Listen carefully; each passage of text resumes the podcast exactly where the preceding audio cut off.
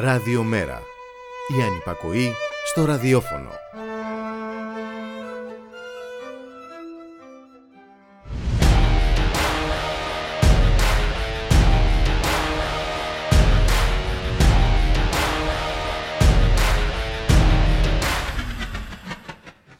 Χαίρετε κυρίες και κύριοι, ακούτε την εκπομπή Το Στίγμα της Μέρας με το Γιώργη Χρήστου, στην παραγωγή της εκπομπής Γιάννα Θανασίου, στη ρύθμιση του ήχου για σήμερα ο Γιώργος Νομικός. Κορυφώνεται κυρίες και κύριοι σύγκρουση στη Βουλή με το Μητσοτάκι απολογούμενο. Με τις ομιλίες των πολιτικών αρχηγών ολοκληρώνεται η συζήτηση για την πρόταση δυσπιστίας στη Βουλή που κατέθεσε ο ΣΥΡΙΖΑ για το μεγάλο σκάνδαλο των υποκλοπών.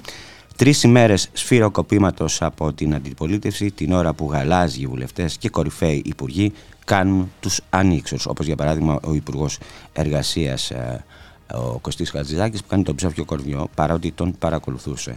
Ο Χατζηδάκης, να θυμίσουμε, ε, κάλυψε, εξακολουθεί να καλύπτει τον Πρωθυπουργό. Στις ε, 4 ολοκληρώνεται η διαδικασία με την ψηφοφορία, ενώ μέχρι στιγμής έχουν μιλήσει περίπου 140 βουλευτές και συνεχίζουν.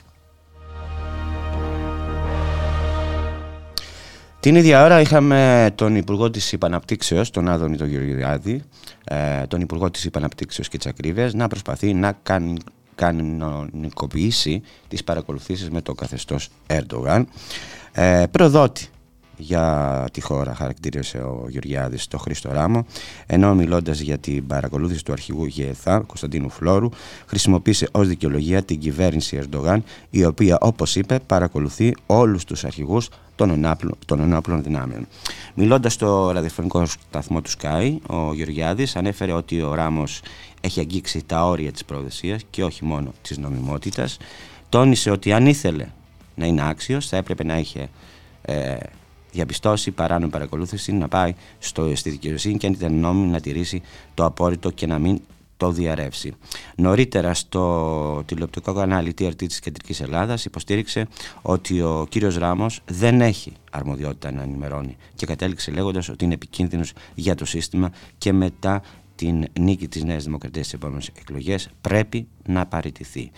Και ο Ερντογάν είπε εκεί, ο Άδωνης Γεωργιάδης παρακολουθεί ε, τους αρχηγούς των ενόπλων δυνάμεων όπως θα κάνουν όλα τα κράτη.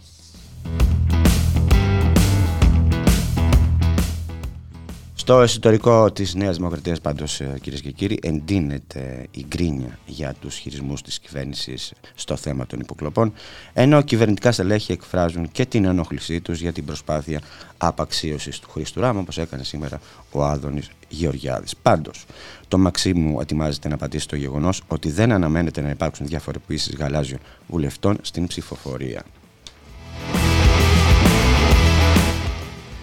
Προφανώς στο ΜΕΡΑ25 ψηφίζουμε υπέρ ε, της μορφής ε, πώς μπορεί να υπάρξει μια παλαϊκή μορφή εναντίον του ολιγαρχικού καταστημένου το οποίο δημιουργεί Μητσοτάκηδες, μορφή στην ολιγαρχία, στις μυστικές της υπηρεσίες, στις ψευτοαγορές δήλωσε ο γραμματέας του ΜΕΡΑ25 ο Γιάννης Οβαρουφάκης από την Κούβα όπου βρίσκεται. Πάντως κυρίες και κύριοι, οι ενημερώσεις τις οποίες προέβη ο πρόεδρος της ΑΔΑΕ επιβεβαιώνουν ότι το Μαξίμου ηγούνταν ενός εκτεταμένου παρακρατικού μηχανισμού υποκλοπών, αξιοποιώντας κατά το δεκούν κρατικούς μηχανισμούς και πρόθυμους κρατικούς λειτουργούς τόσο της ΕΕΠ όσο και της δικαστικής εξουσίας. Την ίδια ώρα, κέντρα εξουσίας κάνουν ό,τι περνάει από το χέρι τους, από τα χέρια τους, για να θαυτεί το ζήτημα των υποκλοπών από το δημόσιο διάλογο. Η πραγματική έκταση του δικτύου παρακολουθήσεων δεν μπορεί να απαγβαληθεί όσο μένουν στην εξουσία οι οργανωτές τους. Η πρόταση μορφής του ΣΥΡΙΖΑ μπορεί μεν να φέρνει την Νέα Δημοκρατία στη θέση της υπεράσπισης των υποκλοπών, εκθέτοντας τον κυβερνητικό κύκλο εξουσίας που επιχειρεί να ελέγξει πολιτικό σκηνικό και μεθοδεύσεις και εκβιασμούς. Παρ' όλα αυτά, δεν πρόκειται να ανατρέψει την κυβέρνηση. Η παραδοχή από πλευρά ΣΥΡΙΖΑ αυτού του γεγονότος είναι δείκτης της αντιπολίτευσης του όριμου φρούτου που ακολουθεί, που δεν συγκρούεται, αλλά αντιθέτως παρέχει διαπιστευτήρια στην ελίτ, ενώ απευθύνεται στο λαό μόνο ψηφοφόρους για να μην τρομάξει την ολιγαρχία. Η στάση αυτή εμπλουτίζεται με πρόσωπα που συνιστούν σάρκα από τη σάρκα του μνημονιακού αντιδημοκρατικού καθεστώτος. Προφανώς η δημιουργία παρακρατικού δικτύου με κέντρο το Πρωθυπουργικό Γραφείο συνιστά τομή, ακόμη και για εκείνους που με ΜΑΤ, κοινοβουλευτικά περικοπήματα και αντιστεγματικές μεθοδεύσεις επέβαλαν τη λιτότητα των, ε, των, της Τρόικα, δηλαδή του Διεθνούς Νομισματικού Ταμείου, της Ευρωπαϊκής Ένωσης και της Ευρωπαϊκή, ε, Ευρωπαϊκής Κεντρικής Τράπεζας. Όμως, η συμπερίληψη αυτών των ε, ακροκεντρών αντιδημοκρατών σε ένα μέτωπο υπεράσπισης της δημοκρατίας αναδεικνύει ξεκάθαρα τον τρόπο που ο ΣΥΡΕΖΑ φαντάζεται τη δικαιοσύνη, την οποία επικαλείται απέναντι στο Μητσοτάκι. Και μόνο η λαϊκή παρέμβαση μπορεί να ανατρέψει την κυβέρνηση της εκτροπής και το βρώμικο σκηνικό που έχει στηθεί. Και αυτό είναι ε, μέσα από τους αγώνες φυσικά, αλλά και μέσα από τις εκλογές που έρχονται.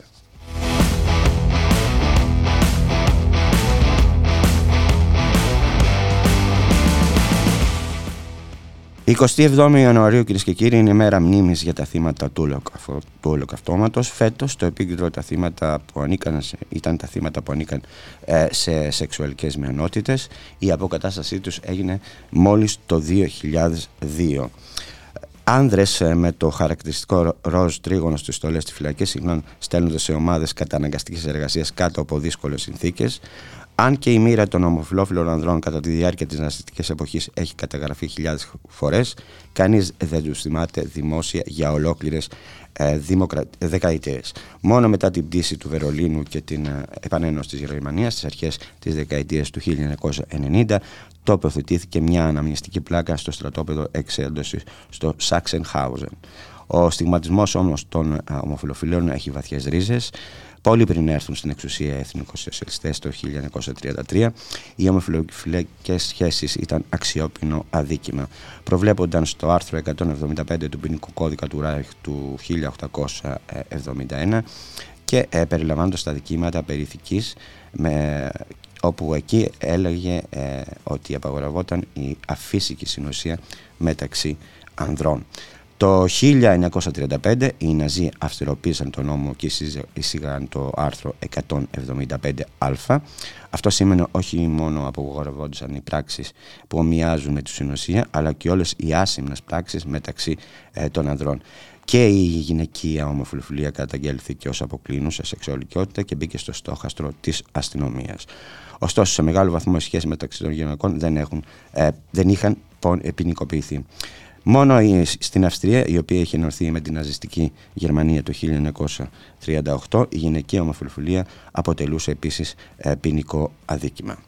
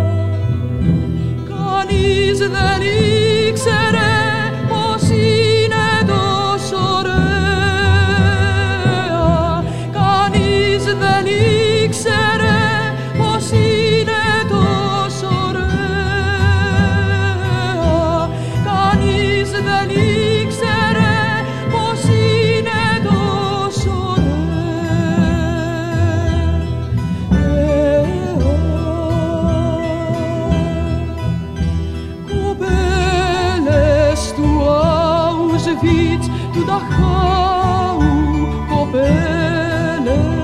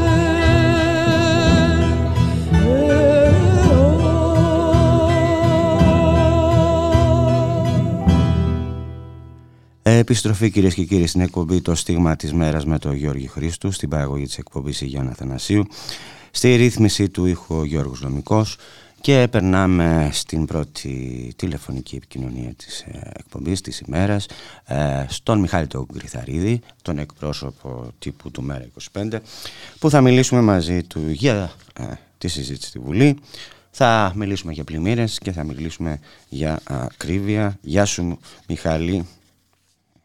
Καλό μεσημέρι Γιώργη, καλό μεσημέρι και στις ακροάτρες και τους ακροατές μας. Λοιπόν, μομφή συνολικά σε ολιγαρχία, μυστικές υπηρεσίες, ψευτοαγορές που λαιλατούν τον κόσμο. Έτσι, αυτή είναι η δήλωση του Βαρουφάκη. Ακριβώς αυτό είναι και το, το μήνυμα που στέλνουμε εμείς σήμερα και στην κορύφωση αν θέλεις της ε, συζήτησης για την πρόταση δυσπιστίας κατά της κυβέρνησης που εξελίσσεται αυτή τη στιγμή στην, ε, στη Βουλή. Γίνονται οι τοποθετήσεις των ε, πολιτικών αρχηγών. Σε λίγο αναμένεται να τοποθετηθεί και ο ίδιος ο Πρωθυπουργός. Από την πλευρά του ΜΕΡΑ25 ήδη και η Σοφία Ισακοράφα η οποία έτσι, ε, αντικατέστησε τον, ε, τον γραμματέα του ΜΕΡΑ25 που, που βρίσκεται στην, ε, στο επίσημο ταξίδι του, στην επίσκεψή του στην, ε, στην Κούβα, αλλά και το πρωί και ο Κλέονας ο Γρηγοριάδης, ο κοινοβουλευτικός μας εκπρόσωπος, ε, εξέφρασαν ακριβώς αυτή την, τη θέση, την οποία και με σχετικό του μήνυμα ο ίδιος ο, ο Γιάννης Βαρουφάκης από την Αβάνα, το οποίο απέστειλε σήμερα το, το πρωί, ε, ε, ε, εκφράζεται ότι πολύ απλά εμείς θεωρούμε πραγματικά πως σαφώς έτσι, η, η δυσπιστία αν θέλεις ε, και η, η μορφή κατά τη κυβέρνησης είναι απολύτως δεδομένη από την πλευρά του ΜΕΡΑ25. Το έχουμε αποδείξει αυτό και μέσα και έξω από τη Βουλή όλα αυτά τα χρόνια. Από εκεί και έπειτα όμως συνολικά αυτό το πλαίσιο και αυτή η πολιτική της ολιγαρχίας η οποία χρειάζεται και αυτές τις παρακρατικές μεθόδους και τις κατασταλτικές μεθόδους και όλα αυτά τα οποία βλέπουμε, η φήμωση του τύπου, η, η, η κατάδια αν θέλεις ακόμα και της ίδιας της δημοκρατίας και της λειτουργίας των δημοκρατικών θεσμών είναι κάτι το οποίο δεν είναι καθόλου άσχετο και ασύνδετο με την παράλληλη φτωχοποίηση, με παράλληλα με όλες αυτές τις πολιτικές τις οποίες βλέπουμε, όπου από τη μία συγκεκριμένοι και πολύ λίγοι διαρκώς διανθίζουν και εκτινάσουν τα κέρδη τους, την ώρα που οι πολλοί έτσι συνεχίζουν να φτωχοποιούνται με τα 13 χρόνια επιτουσία ε, κρίσης, Γιώργη, από την οποία δεν βγήκαμε ποτέ και στην οποία και ο κύριος Μητσοτάκης, αλλά και ο κύριος Τσίπρας και ο κύριος Ανδρουλάκης, όλα τα μνημονιακά κόμματα επί της ουσίας συμφωνούν. Παρά τις ε, περί του αντιθέτου δίθεν αψημαχίες τους. Κοίταξε, δεν βγήκαμε ποτέ, γιατί βγήκαμε από την ενισχυμένη εποπτεία, άρα όχι από την εποπτεία. Και δεν βγήκαμε ποτέ, διότι αν δεις ας πούμε τα πιδέλτα που εκδίδονται ε, ε, κάθε τέλος του χρόνου, Oh, συγγνώμη, η πράξη Υπουργικού Συμβουλίου που εκδίδεται κάθε τέλος του χρόνου, όπως έγινε το 2022, απαγορεύονται οι προσλήψεις μόνιμου προσωπικούς στο δημόσιο λόγω των μνημονιακών υποχρεώσεων. Έτσι.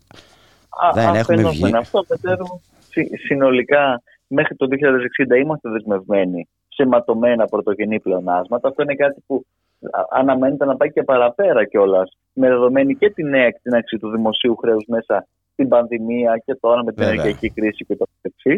Και βέβαια δεν γίνεται να μας λένε ε, αυτοί οι οποίοι μας βάλαν σε όλη αυτή την ιστορία ότι ενώ όταν μπήκαμε είχαμε ένα λόγο χρέους ΑΕΠ γύρω στα 120% και θεωρείται αυτό εν πάση μη βιώσιμο ότι τώρα που δίθεν βγήκαμε και έχουμε 400 δισεκατομμύρια δημόσιο χρέος και περίπου 180% έτσι, ακόμα και με τον πληθωρισμό που έχει μειωθεί γιατί πήγαμε στο 200%, ότι αυτό είναι μια επιτυχία, ένα success story όπως ε, προβάλλουν και ότι λύθηκαν όλα τα οικονομικά ζητήματα. Η κοινωνία το ξέρει πολύ καλά, δεν έχει υπάρξει τίποτα τέτοιο και αυτός είναι και ο λόγος για τον οποίο ακριβώς μεμφόμαστε συνολικά όλη αυτή την, την πολιτική, όπως υπογράμμισε και ο ίδιος ο γραμματέας του ΝΑ25, ο Γιάννης Βαρουφάκη, με το μήνυμά του από την, ε, από την Κούβα. Να το ακούσουμε, να το ακούσουμε αυτό το μήνυμα σε οποιαδήποτε χώρα πρωθυπουργός πιανόταν στα πράσα να παρακολουθεί τους αρχηγούς των ενόπλων δυνάμεων, τους ίδιους τους τους υπουργούς, προέδρους κομμάτων της αντιπολίτευσης, θα είχε εκδιωχθεί από το ίδιο του το κόμμα κακήν κακός. Προφανώς το ΜΕΡΑ25 ψήφισμε υπέρ της μομφής, της δυσπιστίας, της Κυριάκος Μητσοτάκης ΑΕ και του CEO της. Το ερώτημα όμως δεν είναι απλά αυτό. Πώς μπορεί να υπάρξει μια παλαϊκή μομφή εναντίον του ολιγαρχικού κατεστημένου, το οποίο δημιουργεί Μητσοτάκηδες; Αυτό είναι το ζήτημά μας. Δεν αρκεί να φύγει ο κύριος Μητσοτάκης. Αν δεν υπάρξει μια πάταξη της ολιγαρχικής παρακρατικής εξουσίας. Κάτι για το οποίο εμείς καταθέτουμε τη δική μας μομφή ως ένα μικρό κόμμα το ΜΕΡΑ25, ένα μικρό κόμμα όμως που λέει μεγάλες αλήθειες. Δεν φτάνει να φύγει ο Μητσοτάκης.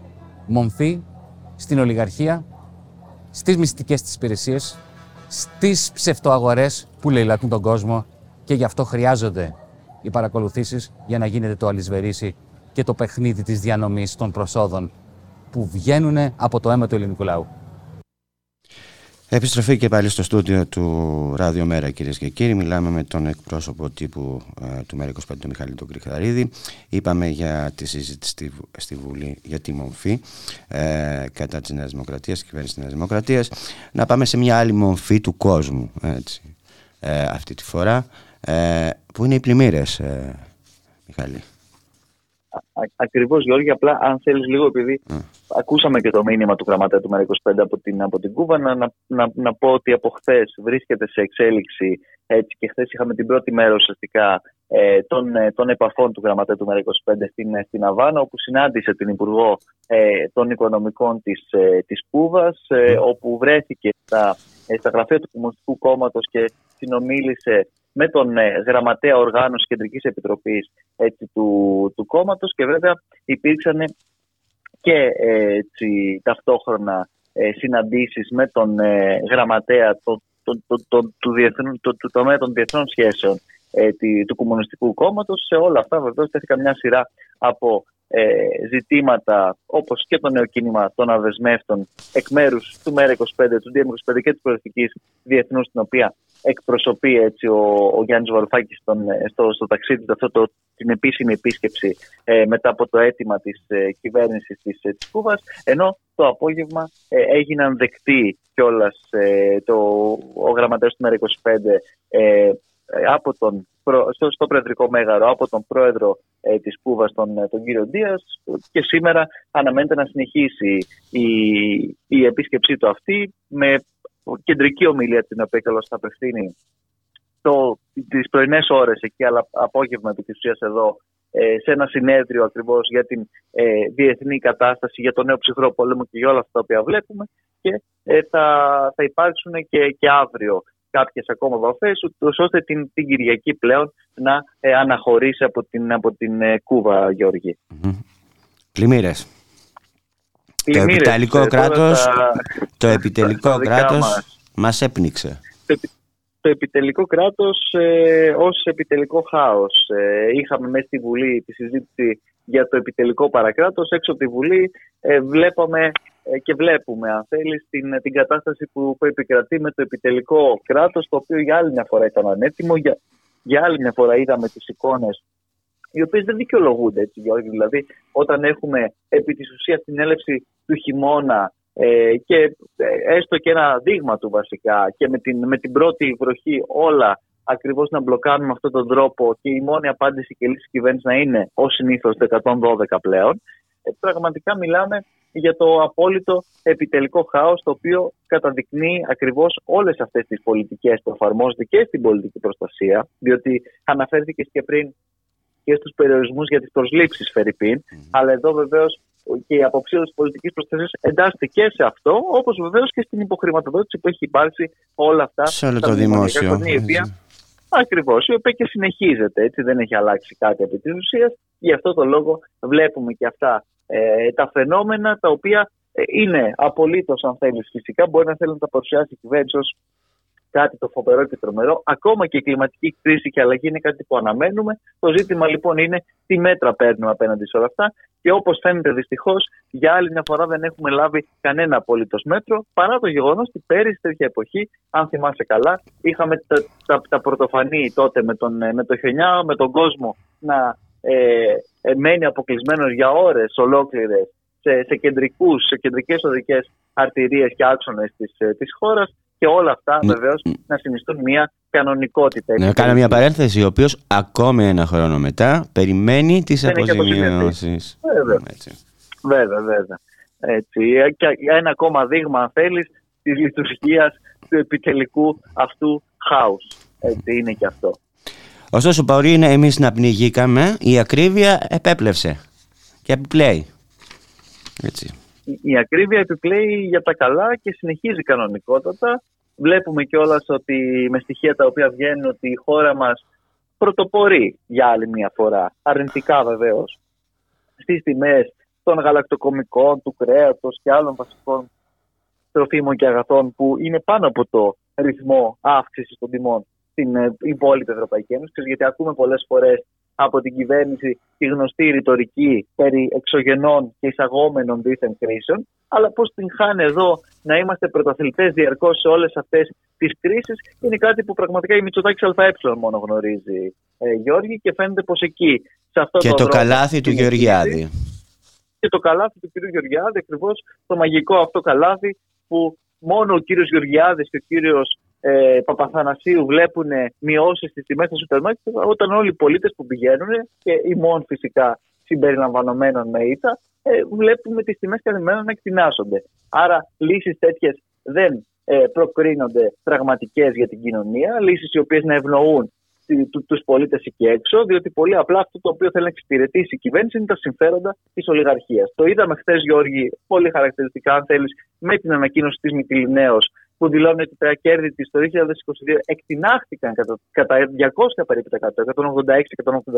186-187%, μιλώντας για χρονιά ορόσημο, την ώρα που οι πολίτες βιώνουν και βιώνουν την ενεργειακή κρίση. Και οι τιμές στην ενέργεια, ξέρεις πολύ καλά, ότι συμπαρασύρουν σε μεγάλο βαθμό και τις τιμές στα τρόφιμα, συμπαρασύρουν όλα αυτά τα οποία βλέπουμε, την ώρα που η κυβέρνηση λύσει για όλα αυτά βρίσκει την επιδότηση αυτών των ίδιων των ολιγαρχών, είτε με, μέσα από τους μηχανισμούς που έχει στήσει στην ενέργεια, είτε μέσα από τα food pass και από όλες αυτές τις αστείωτητε που δεν μπορούν σε καμία περίπτωση να ελαφρύνουν τους πολίτες. Γι' αυτό το λόγο εμείς επιμένουμε ότι αν δεν καταργηθεί το χρηματιστήριο της ενέργειας, το οποίο έχει την προηγούμενη κυβέρνηση του κ. Τσίπρα, τον οποίο βλέπω τώρα στο βήμα της Βουλής να εξεγείρεται κατά τη σημερινή του κ. Μητσοτάκη, αλλά επί της ουσίας μιλάμε για μια συνέχεια του μνημονιακού κράτους στην εφαρμογή αυτών των πολιτικών. Έτσι, αν δεν υπάρξουν επίσης μειώσεις στο ΦΠΑ, τον οποίο αρνείται ακόμα και σήμερα η κυβέρνηση, παρά το ότι δίθεν βγήκαμε από τα μνημόνια, τι μεταμνημονιακέ, ε, όπως είπες και εσύ, εποπτείες και όλα τα σχετικά, αλλά αρνείται να προβεί σε τέτοιες κινήσεις όπως κάνουν άλλες χώρες της Ευρωπαϊκής Ένωσης για να μειώσουν τις τιμές.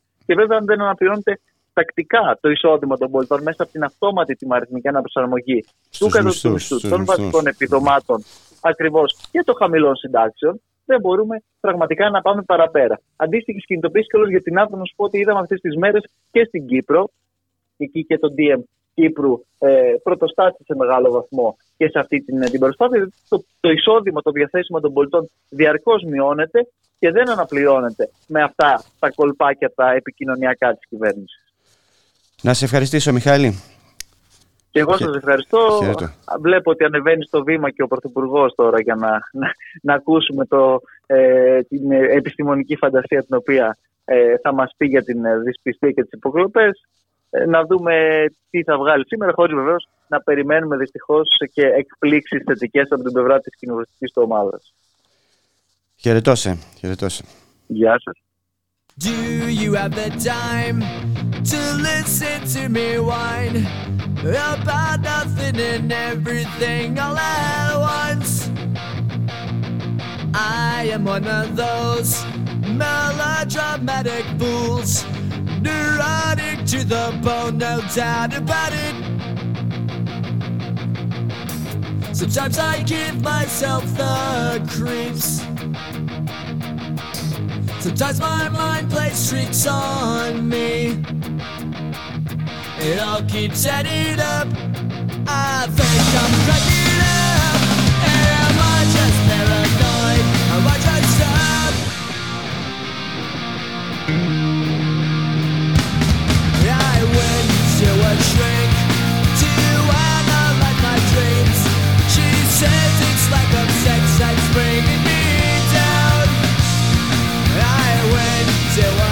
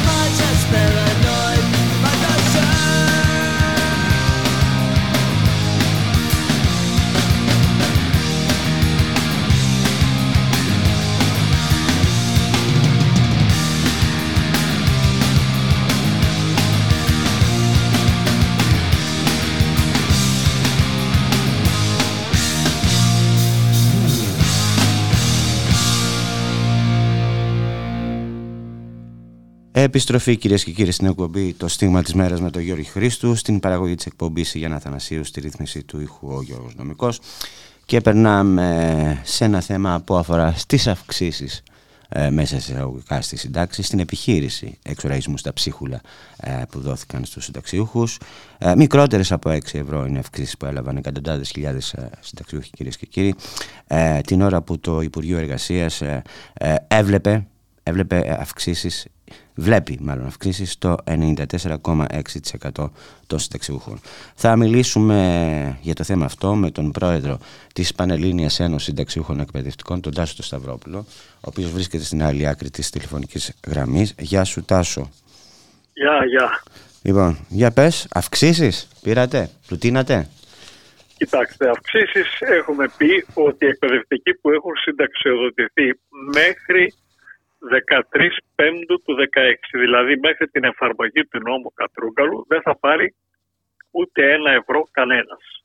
Διότι όλοι οι συνταξιούχοι, και δεν είναι μόνο εκπαιδευτικοί, είναι περίπου ένα εκατομμύριο συνταξιούχοι, δηλαδή το 40% των συνταξιούχων, που έχουν συνταξιοδοτηθεί πριν τον νόμο Κατρούγκαλου, έχουν προσωπική διαφορά από 200 έως 300 ευρώ. Άρα δεν θα πάρουν όχι μόνο τώρα αύξηση, ούτε τα επόμενα χρόνια και πολλοί θα εγκαταλείψουν αυτό το μάτιο κόσμο και Χωρίς θα να τους μείνει πάρει ποτέ. προσωπική διαφορά. Ναι. Και δεν θα πάρουν ποτέ αυξήσεις. Αυτή είναι η αλήθεια. Το 94,5 που λέει ο Υπουργός, το 94% θα πάρουν αυξήσεις. Αυτό δεν είναι αλήθεια βέβαια. Είναι ψέματα. Το λέμε καθαρά αυτό. Γιατί δεν λαμβάνει υπόψη ότι το 40% των συνταξίων δεν θα πάρουν αυξήσεις γιατί έχουν προσωπική διαφορά. Μιλάμε δηλαδή για μια απόλυτη κοροϊδία, έτσι. Α, αν, δε- Βε- αν δεν βε- ήταν, αν βεβαίως. δεν ήταν για κλάματα αυτό το πράγμα. Το, τώρα όσο, όσο για τις αυξήσεις που παίρνουν όλοι γιατί ε, εκόπηκε μία εισφορά αλληλεγγύης ε, οι συνταξιούχοι εκπαιδευτικοί πήραν 2, 3 έως 4 ευρώ τις συντάξεις τους τον προηγούμενο μήνα. Αυτή είναι η επιστροφή της εισφοράς αλληλεγγύης, οι αυξήσεις που δόθηκαν. Επ- Επαναλαμβάνω ότι κανένας συνταξιούχος εκπαιδευτικός μέχρι τον νόμο Κατρούγκαλο δεν θα πάρει αύξηση και όσοι συνταξιοδοτήθηκαν μετά τον νόμο Κατρούγκαλο έως το 18, εφόσον είχαν ε, μείωση μεγαλύτερη από 20%, έτσι προέλεπε ο νόμος του Κατρούγκαλου, έχουν και αυτή προσωπική διαφορά. Και αυτοί μπορεί να μην δουν καθόλου αυξήσεις. Και όταν μιλάμε για συνταξιούχους, α- μιλάμε ακόμη και για τους ε, ομογενείς και για όλα αυτά, έτσι. Ναι, βέβαια. Ε, Υπάρχουν λεπτομέρειες δηλαδή που αν υπολογίσουμε θα δούμε ότι τελικά, ε, τελικά οι περισσότεροι συνταξιούχοι δεν θα δουν αυξήσεις. Εσείς, είναι η αλήθεια. εσείς ως κίνημα, ως συνταξιοχικό κίνημα, Ναι, τι ζητάτε και Να. τι θα κάνετε; ναι. Πρώτα-πρώτα εμείς ζη- ζητάμε την ενσωμάτωση της προσωπικής διαφοράς στην κύρια σύνταξη. Λοιπόν, αυτό πρέπει να γίνει οπωσδήποτε. Δηλαδή μιλάμε στην ουσία μία, θα έλεγα, εμείς ζητάμε την κατάργηση του νόμου Κατρούγκαλου που έχει επιβάλει το νόμο, το, το- το νόμο για την προσωπική διαφορά. Ε, η διάταξη αυτή πρέπει να καταργηθεί. Εμείς κανονικά πρέπει να καταργηθεί και το ζητάμε όλος ο νόμος Κατρούγκαλου διότι έχει υποσκάψει το συνταξιδοτικό σύστημα. Έχει, θα έλεγα, ε, θερμοθετήσει τη φτώχεια του όλων των συνταξιούχων, όχι των παλιών μόνο και στο μέλλον, διότι οι συντάξεις βγαίνουν πάρα πολύ μικρές. Δηλαδή εκεί που κάποτε Και με πήραμε το καθυστέρηση.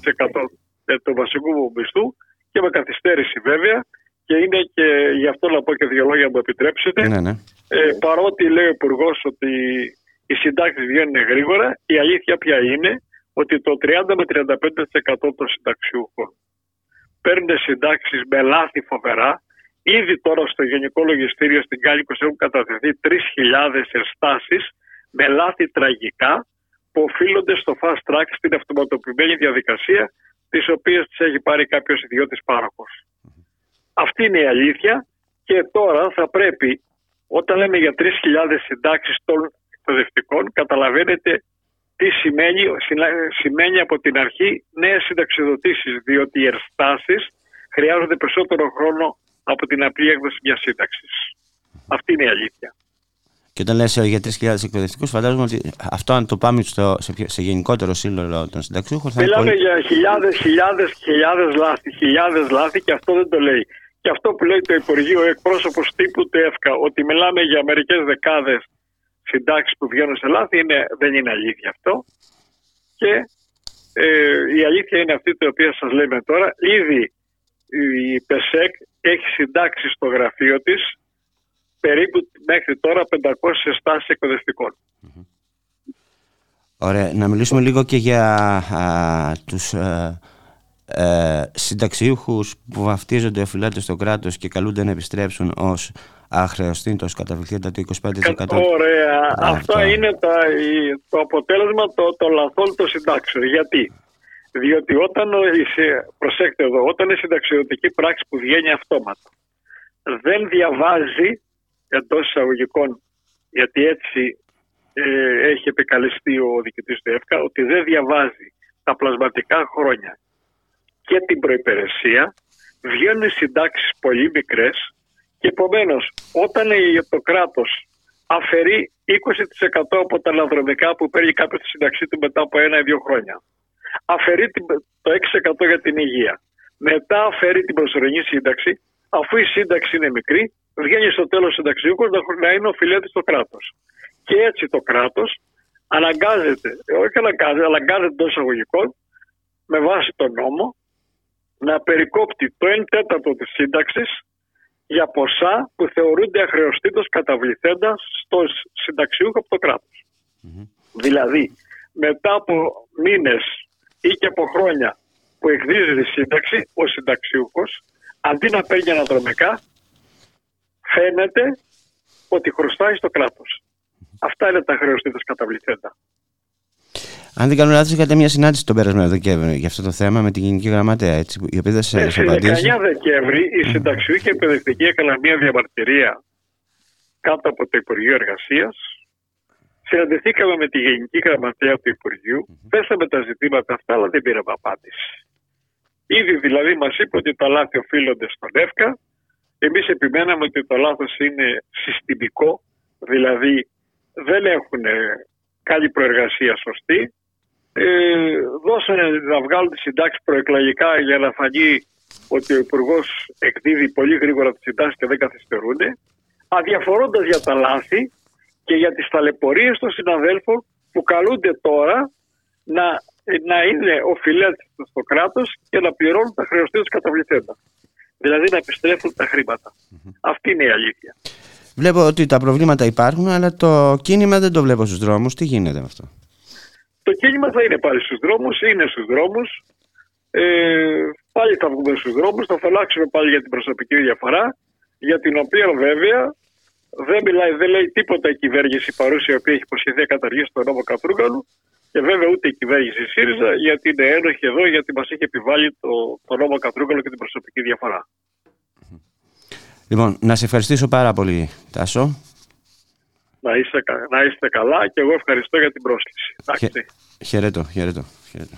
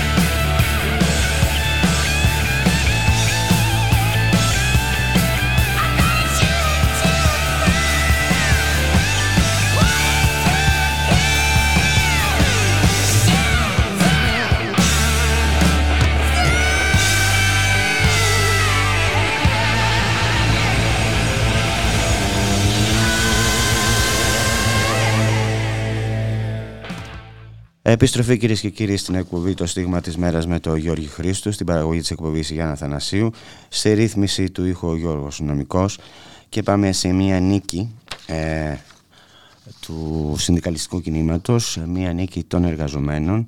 Ε, πάμε στην απόφαση, ε, στη δικαστική απόφαση που δικαιώνει ε, τις τρεις ομοσπονδίες του Δημοσίου, την ΠΟΕΟΤΑ, την ΠΟΕΜΙΔΑΣ και την ΠΟΜΙΔΕΤΗ ε, για την απεργία αποχή που έχουν κηρύξει στις, α, στη ΣΥΔΟ. Ε, χθες αυτή η απόφαση πάρθηκε δικαστική, μάλλον δημοσιεύθηκε. Είχε προσφύγει εναντίον αυτής της απόφασης το ε, τα, υπο, τα συναρμόδια Υπουργεία ε, ζητώντας να κηρυχθεί παράνομη και καταχρηστική. Όμως οι εργαζόμενοι νίκησαν, τα σωματεία νίκησαν, ο οργανωμένος αγώνας, γιατί μιλάμε για τρεις ε, ομοσπονδίες του Δημοσίου, ε, νίκησαν. Για το θέμα αυτό θα μιλήσουμε με την Ειρήνη Τιμπεκιάρη, που είναι μηχανικός και πρόεδρος της ΠΟΜΙΔΕΔΗ, που βρίσκεται στην άλλη άκρη της τηλεφωνικής γραμμής. Γεια σου Ειρήνη. Καλησπέρα σας. Λοιπόν, νίκη έτσι; Είναι μια μεγάλη νίκη. Είναι μια νίκη που μας δίνει κουράγιο για να συνεχίσουμε. Και- Γιατί σίγουρα θα χρειαστούν ε, οι δυνάμεις μας, ε, γιατί πιστεύουμε ότι δεν θα σταματήσει εδώ η υπόθεση. Αλλά όμως είναι μια νίκη την οποία τη χαιρόμαστε. Κάτι θα βρουν, θε, θεωρήσω, για να, επ- για να επαναπποινικοποιήσουν την απεργία σας. Αυτό καταλαβαίνω τι μου λες τώρα. εσύ. Ε, θα δείξει, θα δείξει πώς θα το χειριστούν τα δύο υπουργεία που έχουν καταθέσει την αγωγή κατά των τριών ομοσπονδιών. Ε, νωρίτερα άκουσα που είπες ότι είναι τα συναρμόδια υπουργεία. Δεν είναι τα συναρμόδια υπουργεία. Το αρμόδιο υπουργείο, το Αγορίδες. καθήλυνα αρμόδιο υπουργείο είναι, όχι, είναι το ΙΠΕΝ. Ε, το οποίο δεν ε, άσκησε αγωγή Α. κατά, της, ε, κατά της απεργίας αποχής. Και ίσως και αυτό να αποτέλεσε έναν λόγο ε, για την απόρριψη αυτή της αγωγής με την απόφαση 73 που βγήκε χθες. Ναι. Ε, τι ισχυριζόταν το δημόσιο; Ε, το δημόσιο σύμφωνα με τον νόμο Χατζηδάκη ισχυριζόταν μια σειρά πραγμάτων. Η μία ήταν ότι δεν έχει, προκύψει, δεν έχει προηγηθεί διάλογος ανάμεσα στις ομοσπονδίες και το δημόσιο, ε, ότι πλήττεται στο σύνολο το δημόσιο συμφέρον, ε, μια σειρά τέλος πάντων ε, πραγμάτων για τα οποία θα έπρεπε η συγκεκριμένη απεργία από εκεί ε, να κα- χαρακτηριστεί ως παράνομη και καταχρηστική. Ως προς αυτά ε, είναι όλα υπευθύνη του δημοσίου. Δηλαδή ε, να σημειώσω ότι μέχρι το 2010 υπήρχε αρμόδια υπηρεσία στο Υπουργείο Εσωτερικών, στην οποία ε, μπορούσαν οι ομοσπονδίες να στείλουν αιτήματα για να ε, συζητήσουν με το Υπουργείο Εσωτερικών, να γίνουν με το Υπουργείο Εσωτερικών συλλογικές διαπραγματεύσεις. Αυτή η υπηρεσία πια δεν υπάρχει. Μμ. Άρα λοιπόν για ποιο διάλογο μιλάμε; Ε, παρά τα αυτά, όλες οι ομοσπονδίες έχουμε εκφράσει και εγγράφος και σε συναντήσεις τις θέσεις μας. Δεν είναι ένα πυροτέχνημα αυτή η απεργία εποχή. Έχει ξανα, επαναπροκηρυχθεί και έχει ξαναγίνει το Μάρτι ε, με τα ίδια ακριβώς θέματα. Στις- Στους Δήμους, ε, ούτε στους μισούς Δήμους δεν υπάρχουν ε, πολεοδομίες και υπάρχει και μια ε, υποστελέχωση πάρα πολύ μεγάλη. Άρα λοιπόν ε, το κράτος γνωρίζει, τα αρμόδια υπουργεία γνωρίζουν τα προβλήματα, ε, εφόσον εμείς έχουμε φροντίσει να τους ενημερώσουμε. Άρα λοιπόν το επιχείρημα ότι δεν υπήρξε διάλογος δεν, υ- δεν υφίσταται. Να, να, πούμε, να, να πω Ε, εγώ, επειδή σε αυτή ναι. την κυβέρνηση αρέσουν οι αριθμοί. Λοιπόν, από τους 332 δήμους της χώρας, οι 168 διαθέτουν ι- ειδών, έτσι. Ε, Πολεοδομίες, ναι, ναι. πολεοδομίες. Και οι Ενώ οι υπόλοιποι 164 όχι. Λοιπόν, Ε, σας λέω η μισή δηλαδή, Μισή, επί ναι. της ουσίας. Όχι το Όχι, λέω με, να με, λάβετε με υπόψης αριθμούς σας. επειδή αρέσουν σε αυτή την Με κυβέρνηση οι αριθμούς. αριθμοί. οι αριθμοί. Αρέσουν σε αυτή την κυβέρνηση. Για να ξέρουμε τι Έτσι. γίνεται. Να λάβετε Έτσι. υπόψη σας ότι στους μικρούς Δήμους ε, οι περισσότερες υπηρεσίες δόμησης αλλά και οι τεχνικές υπηρεσίες δεν έχουν ούτε την ελάχιστη στελέχωσης.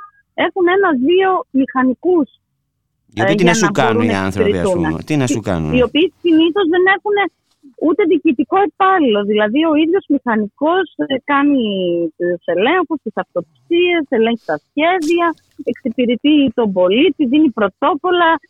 Ε, είναι χρόνος προϊστάμενος, είναι χρόνος υπάλληλος. Πολύ εργαλείο. Ε, έχει πολύ άλλα εργαλείο. καθήκοντα, ναι. Ε, είναι μέλος στο Συμβούλιο Αρχιτεκτονικής, είναι μέλος στα ΣΥΠΟΘΑ. Ε, είναι ένας κακός χαμός από τις πολλές αρμοδιότητες που έχουν οι υπάλληλοι σε αυτές τις υπηρεσίες. Και αυτό την ώρα που η μισθή σας είναι καθυλωμένη σχεδόν 12 χρόνια, έτσι, και πληρώνετε, για να το πω και αυτό, από την τσέπη σας τα έξοδα μετακίνησης της υπηρεσίας. Τα έξοδα μετακίνησης και να πούμε και κάτι άλλο, ότι ε, η προσλήψη, η υποστελέχωση συνεχώς συνταξιδοτητέ συνάδελφοι Ναι. ε, και έχουν να γίνουν σοβαρές προσλήψεις ε, μηχανικών. Ε, Μιλάμε για μόνιμες προσλήψει πάνω τώρα, από έτσι; 20 μόνιμες, μόνιμες, δεν μιλάμε ποτέ για ορισμένο χρόνο, για μόνιμες προσλήψεις που να έχουν δικαίωμα υπογραφής και τα λοιπά, ε, πάνω από 15 χρόνια. Δηλαδή, ε, νομίζω ότι το, το ΑΣΕΠ του 2001 ήταν αυτό που προσέλαβε μηχανικούς, ικανοποιητικό αριθμό ε, μηχανικών ανά την Ελλάδα. Και όπου δεν Για να υπάρχουν διοικήσει. μηχανικοί, Μετά τα υπόλοιπα, ναι, μετά τα υπόλοιπα ΑΣΕΠ ήταν ε, με μικρότερο αριθμό προσλήψεων για, μηχα- για, την, ε, για τον κλάδο των μηχανικών, μιλάμε, για τους κλάδους των μηχανικών. Το ένα ήταν, ένας, μα- ήταν μα- μια μαζική πρόσληψη. Και όχι μαζική με την έννοια που ισχυρίζεται τώρα το Υπουργείο Εσωτερικών που έχει ε, έτρεξε μια προκήρυξη ε, για 600 θέσεις μηχανικών. Όχι μαζική με την έννοια των 600 θέσεων για όλη την Ελλάδα, όπου δεν φτάνουν αυτοί ούτε για το λεκανοπέδιο Αττικής. Με την έννοια ότι προσλήφθηκαν μηχανικοί ανά περιφέρεια και δήμο ε, πάρα πολύ. Εγώ δηλαδή το ένα που προσλήφθηκα στην περιφέρεια Θεσσαλίας ήμασταν 60 μηχανικοί μόνο για την περιφέρεια χώρια του Δήμου. Άρα λοιπόν και συ- ήμασταν οι νεότεροι και συνεχίζουμε να είμαστε οι νεότεροι υπάλληλοι. Καταλαβαίνετε λοιπόν αυτό τι σημαίνει. Και να πούμε Κάτι ότι σε όλα μαγειρών. αυτά, σε όλα αυτά ε, υπάρχει μια επιπλέον πίεση, αν όχι εκβιασμό προς τον υπάλληλο, είναι ότι ε, ε, θεσμοθετήθη- θεσμοθετήθηκαν ασφικτικές ε, προθεσμίες για τον έλεγχο των υποβολόμενων δικαιολογητικών προς εσάς, έτσι. Και τι να κάνει, Βεβαίως, όταν υπάρχει ο ένας ο θεσμοθετήθηκαν υπάλληλος, ασφικτικές. τι να σου κάνει ο ένας ο μηχανικός. Για- Εννοείται. εννοείται. Και ε, ε, δεν δίνεται πια το δικαίωμα στους ε, Δήμους αν δεν έχουν ε, ε, συστήσει υπηρεσία δόμησης, ε, πολεοδομία, ε, μέχρι τέλος ε, του 2022 δεν έχουν πια το δικαίωμα να το κάνουν. Άρα λοιπόν αυτό καταλαβαίνετε όλο που οδηγεί. Οδηγεί σε Ιδιωτικοποίηση. ιδιωτικοποίηση. Ιδιωτικοποίηση. Και το κερασάκι στην τούρτα είναι, ε, μου επιτρέψετε να μιλήσω και για την Ομοσπονδία την οποία εγώ εκπροσωπώ, Μμμ. ότι η αποδόμηση είναι στοχευμένη και γίνεται λίγο-λίγο. Μέχρι που να γίνει τεράστια. Ε, να αποτελέσει ένα λόγο να μην υπάρχουμε. Εμείς λοιπόν ως μηχανικοί ταφέψιλων του δημοσίου, ξαφνικά το 17-12 εξαφανιστήκαμε με το νέο προσοντολόγιο. Ε, ο, η μηχανική ταφέψιλων του δημοσίου ε, είναι με νόμο. Είναι η ονομασία του, ο τίτλος που μας έχει δοθεί. Είναι- δεν είναι θέμα επαγγελματικής ιδιότητας. Είναι κατοχυρωμένη με νόμο ο τίτλος μας. Κατοχυρωμένος με νόμο ο τίτλος μας. Από το 2003, εδώ και μια 20 ετία. Και το προεδρικό διάταγμα πάλι από το Υπουργείο Εσωτερικών εκπορευόμενο, μην υπολογίζοντας την 20ετή νομοθεσία, μας εξαφάνισε και μας έδωσε άλλο τίτλο. Είμαστε κάτι αρμαφρόδιτο που ονομάζεται τα των τεχνολογικών εφαρμογών. Άρα λοιπόν, αν γίνει μια καταμέτρηση στο μέλλον, πόσοι μηχανικοί υπηρετούν σε μια υπηρεσία δόμησης ή στις τεχνικές υπηρεσίες ενός μικρού Δήμου, αυτοί που θα μετρώνται θα είναι μόνο οι ΠΕ Οι και όχι ΠΕ. τα ΦΕ. Ναι. Καταλαβαίνετε όλα λοιπόν αυτά. Αλχημία που για οδηγούνε. ιδιωτικοποίηση. Έτσι. Σε κάθε Ναι. αυτό. Και υποβάθμιση. Είμαστε συσπηρωμένοι όλες οι ομοσπονδίες και το χτυπούμε στη βάση του αυτό που συμβαίνει. Νομίζω ότι, ο, νομίζω ότι η σειρά είναι η εξής. Είναι η υποστελέχωση, ε, δημιουργία μιας προβληματικής υπηρεσίας, κοινωνικός αυτοματισμός, δηλαδή διαμαρτυρίες από τους πολίτες και μετά έρχεται ο άλλος και σου λέει ιδιωτικοποίηση γιατί αυτό θα σώσει την κατάσταση. Γιατί το δημόσιο δεν δουλεύει. Ναι. Αλλά το δημόσιο δεν δουλεύει εξαιτίας του ίδιου του κράτους, της ίδιας της πολιτείας, που φροντίζει να μην δουλεύει το δημόσιο. των πολιτικών, των περικοπών, των μνημονιακών πολιτικών που εφαρμόζει όπως η κυβέρνηση. Δεν είναι της μόνο Νέας των μνημονιακών προ- ε, περικοπών. Είναι συγκεκριμένες οι πολιτικές οι οποίες εφαρμόζονται την τελευταία τετραετία. Και αυτές μας έχουν οδηγήσει εδώ. Μμμ. Όπως, για Οπότε, πες, πέραν των καταλαβαίνετε. μνημονιακών, πε- θέλω να μου πεις, πέ- εγώ είπα μνημονιακών, για συμπληρώσέ με, ποιες άλλες πολιτικές εννοείς; Ε, η συγκεκριμένη κυβέρνηση Για την εξυπηρετεί τα μέγιστα την, ε, την πολιτική της ιδιωτικοποίησης.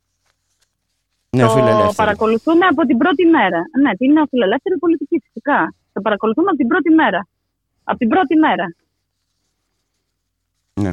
Αυτό που ανάγεται σαν μείζον θέμα είναι σε κάθε τι που γίνεται η συμβολή του ιδιωτικού φορέα. Απαξιώνοντας έτσι όλα όσα γίνονται από το δημόσιο φορέα. Και αυτό δεν είναι μόνο για τους μηχανικούς, είναι σε όλα. Είναι στην υγεία, είναι σε όλα. Σε όλα, σε όλα. Και θα το δείτε να επεκτείνεται σιγά σιγά σε όλα. Και πρέπει να πούμε και κάτι να, συνεχίσουμε έτσι. να, ότι οι υπηρεσίες, οι δημόσιες υπηρεσίες στους ιδιώτες σημαίνει και ακριβότερα για τους πολίτες αυτό, έτσι. Να το πούμε Μα αυτό. εννοείται αυτό. Μα εννοείται. Δεν, δεν σημαίνει εξοικονόμηση στο κράτος. Δηλαδή το γεγονός ότι δεν προσλαμβάνονται οι υπάλληλοι δεν σημαίνει ότι το κράτος δεν δίνει μισθούς. Τους δίνει και δίνει και περισσότερα χρήματα, γιατί όταν συστήνεται ένας ιδιωτικός φορέας, σκεφτείτε ότι αυτός είναι κρατικοδίαιτος. Και εκτός από τους υπαλλήλους τους οποίους ε, προσλαμβάνει μ, με μισθού πείναση σε αυτή την περίπτωση, έχει διοικητικά συμβούλια τα οποία τα ε, αμείβει πλουσιοπάροχα. Άρα λοιπόν μην γελιέστε και μην γελιέται ο κόσμος ότι το πρόβλημα λύνεται μη προσλαμβάνοντας ε, δημοσίους υπαλλήλους. Γίνονται προσλήψεις, αλλά γίνονται προσλήψεις υπαλλήλων που δεν χρειάζεται το κράτος. Και από τα παράθυρα. Εμείς θέλουμε να γίνουν αξιοκρατικά, αναλογικά και για ειδικότητε που χρειάζεται το κράτος και ο πολίτη για να εξυπηρετείται καλύτερα. Ωραία, λοιπόν, η απεργία αποχής συνεχίζεται κανονικά με Η δικαστική απεργία βούλα. από εκεί συνεχίζεται και είναι η πρώτη νίκη μετά τον νόμο Χατζηδάκη. Ναι. Λοιπόν, και ε, ελπίζουμε να έχουμε κι άλλες. Κοίταξε και οι απεργίες των εργαζομένων στη Μαλαματίνα είναι νόμιμες, έτσι, γιατί δεν έχουν κηρυχθεί Ε, πέρα. ναι, ναι, ναι. Εντάξει, να ναι, το ναι. πούμε- να το Είναι πούμε η και- πρώτη νίκη των α, ομοσπονδιών δημόσιο. α, των δημοσίων υπαλλήλων. Ναι. Λοιπόν, Ναι, ε, ναι, στο δημόσιο. έχουμε μια στάση εργασίας στις 2 Φλεβάρι, έτσι, και συγκέντρωση στις Στις 10 2 η ώρα, Φλεβάρι θα μας βρείτε έξω από το ΙΠΕΝ. τις 10 το πρωί. Στις 10 το πρωί. Λοιπόν, να σε ευχαριστήσω πάρα πολύ, Ειρήνη. Να είσαι μια. Και εγώ σας ευχαριστώ. Καλή να είστε ημέρα. καλά. Καλή συνέχεια. Ευχαριστώ. Καλημέρα. Χαιρετώ, χαιρετώ. Χαιρετώ και εγώ. Γεια σας.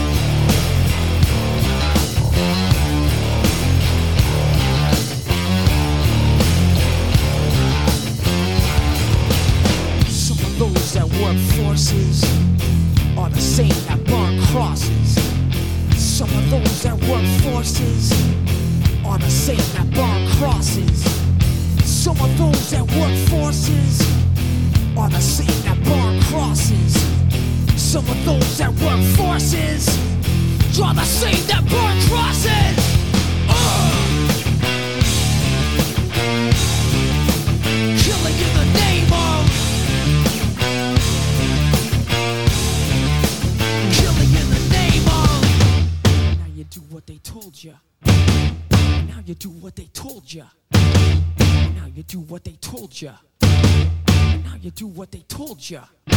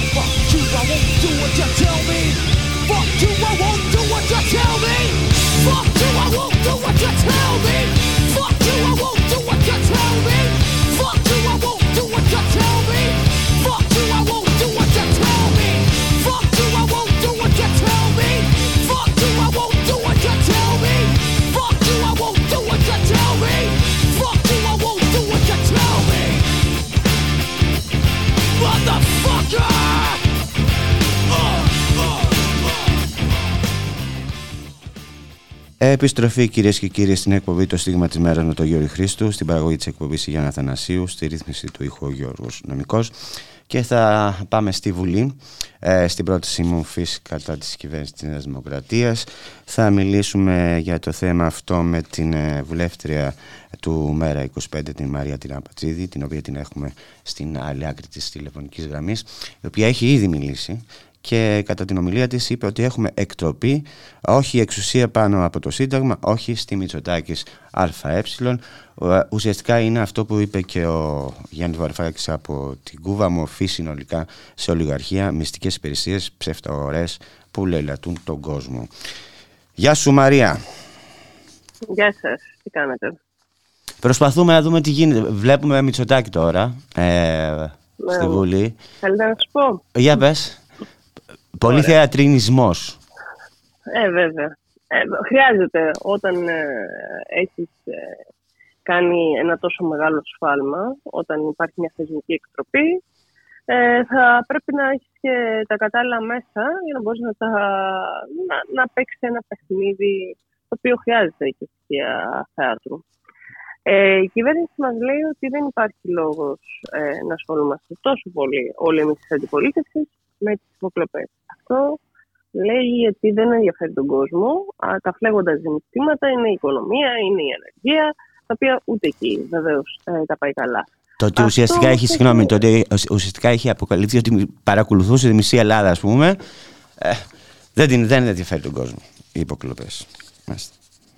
Ναι, μπορεί εν μέρη, αν τεθεί έτσι το ζήτημα, σου λέει ο κόσμος δεν θα λύσει τα προβλήματά του αν παρακολουθούσε την Απαντζίδη ή δεν την παρακολουθούσε. Αλλά αν παρακολουθείς τους ίδιους υπουργούς σου, ε, σημαίνει ότι υπάρχει λόγος για να το κάνεις προφανώς. Εδώ πέρα όμως προκύπτει ότι υπάρχει ένα ξεπούλημα το οποίο σημαίνει, το οποίο υπάρχει λόγω των ε, μνημονιακών πολιτικών που έχουν επιλέξει όλες ε, οι μεγάλες, ε, όλες οι κυβερνήσεις του τόπου τα τελευταία 12 χρόνια και εδώ πέρα έρχεται το χειρότερο πρόσωπο που είναι ο κύριος Μητσοτάκης ε, για να εκτελέσει τα τελευταία ε, τα οποία απα- απα- απομένουν ακόμα στην ε, ελληνική επικράτεια και στη δημόσια περιουσία, έτσι ώστε να γίνουν με έναν τρόπο ε, ο οποίος θα επωφελήσει τους άλλους, τους δικούς του, τους ε, ανθρώπους τους οποίους θέλει και επίσης να τους ελέγχει.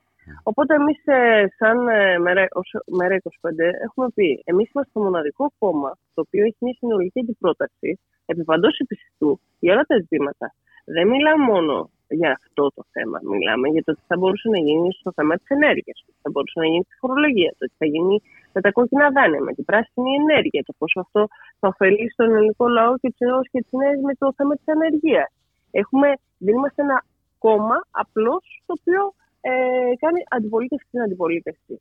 Όπως κάνει ο ΣΥΡΙΖΑ. Εδώ πέρα είναι η ειδοποιώς διαφορά μας ε, σε σχέση με αυτούς που θέλουν να το παίζουν ότι θίγονται πολλές φορές, αλλά ε, στην πραγματικότητα δεν ισχύει αυτό. Γιατί στο Γιατάφτα δεν βλέπουμε ποτέ να πάμε και ένα, ένα βήμα παρακάτω και να μας πούνε ποια είναι η συνολική τους ε, πρόταση είτε ακόμα και για τις ε, ερχόμενες εκλογές. Γιατί χθες είχα, ας πούμε, παρεπιπτόντως μια συνέντευξη, ήταν ένας ε, ε, εκπρόσωπος του ΣΥΡΙΖΑ και έλεγε ότι κοιτάξτε να δείτε, οι συμφωνίες λέει, δεν γίνονται λέει, έτσι όπως θα νομίζετε εσείς. Εμείς λέει τα καταθέτουμε, θα έχουμε λέει αναρτήσει στο site μας, εσείς θα έχετε στο δικό σας. Τα δι- Το δικό σας site δεν, δεν έχει, το, το τι λέτε εσείς δεν έχει καμία αξία, το τι λέμε εμείς έχει μεγάλη, δείτε τα, συμφωνήστε και πάμε παρακάτω. Αυτό μας λένε.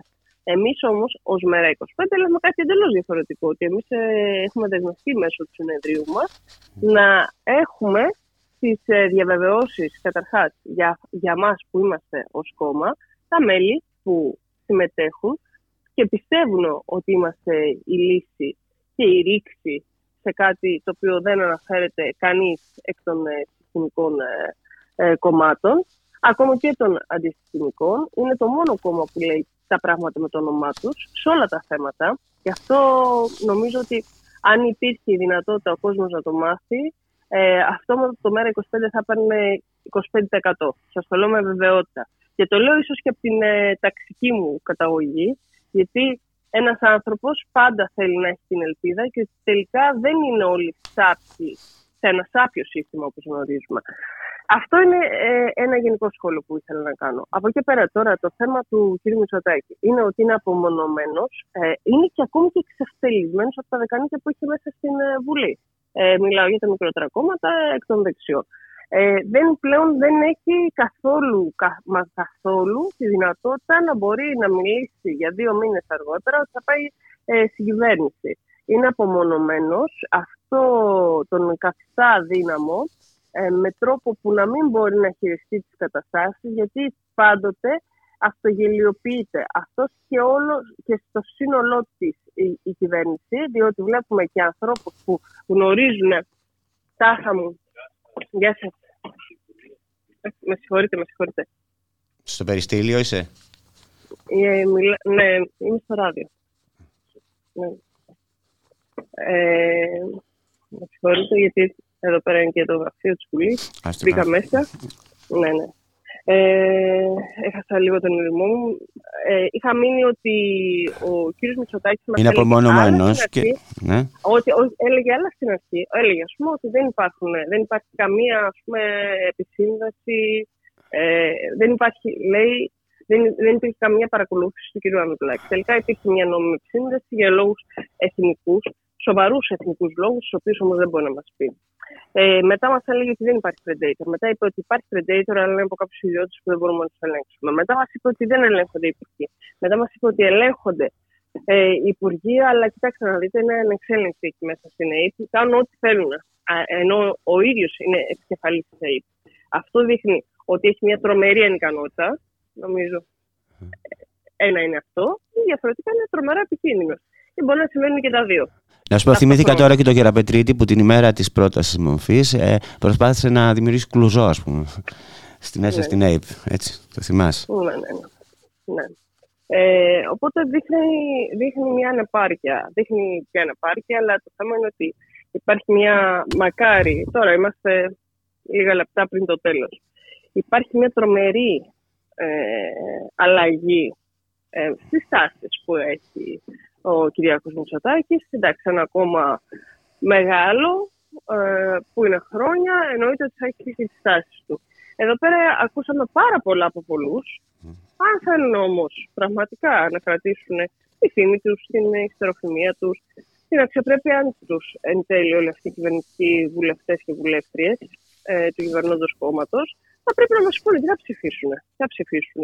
Δηλαδή, θα μείνουμε πάλι στα λόγια του ότι είναι θεσμική εκτροπή, ότι είναι πάνω από συντάγματα, πάνω από αρχές ανεξάρτητες και ότι δεν υπάρχει κανένας σεβασμός σε πρόσωπα όπως είναι ο κύριος Ράμο και τελικά υπάρχει μόνο δολοφονία. Βλέπετε ότι αυτή τη στιγμή ο κύριος Μητσοτάκης πριν με πάρετε, πριν με καλέσετε, ότι το μόνο που έλεγε ο κύριος Ράμο είναι ε, ένας άνθρωπος που ουσιαστικά έδωσε τη δυνατότητα σε κάποιον άλλον αρχηγό ε, να έχει τα ονόματα και όχι σε εκείνον. Λες και ας πούμε ο κύριος Ράμος θα είχε κανένα λόγο να μην στηρίσει τις διαδικασίες.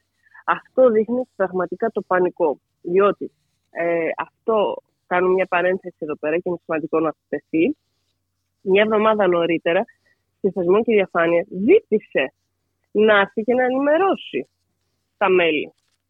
Μιλάμε για τον πρόεδρο της ΑΔΑΕΤ, έτσι, το, το ναι, ναι, κύριο ναι, Ράμο. ναι, ναι, Γι' αυτόν ναι, λες, ναι, ε. ναι, ναι, ναι, ναι, για την ανεξάρτητη αρχή.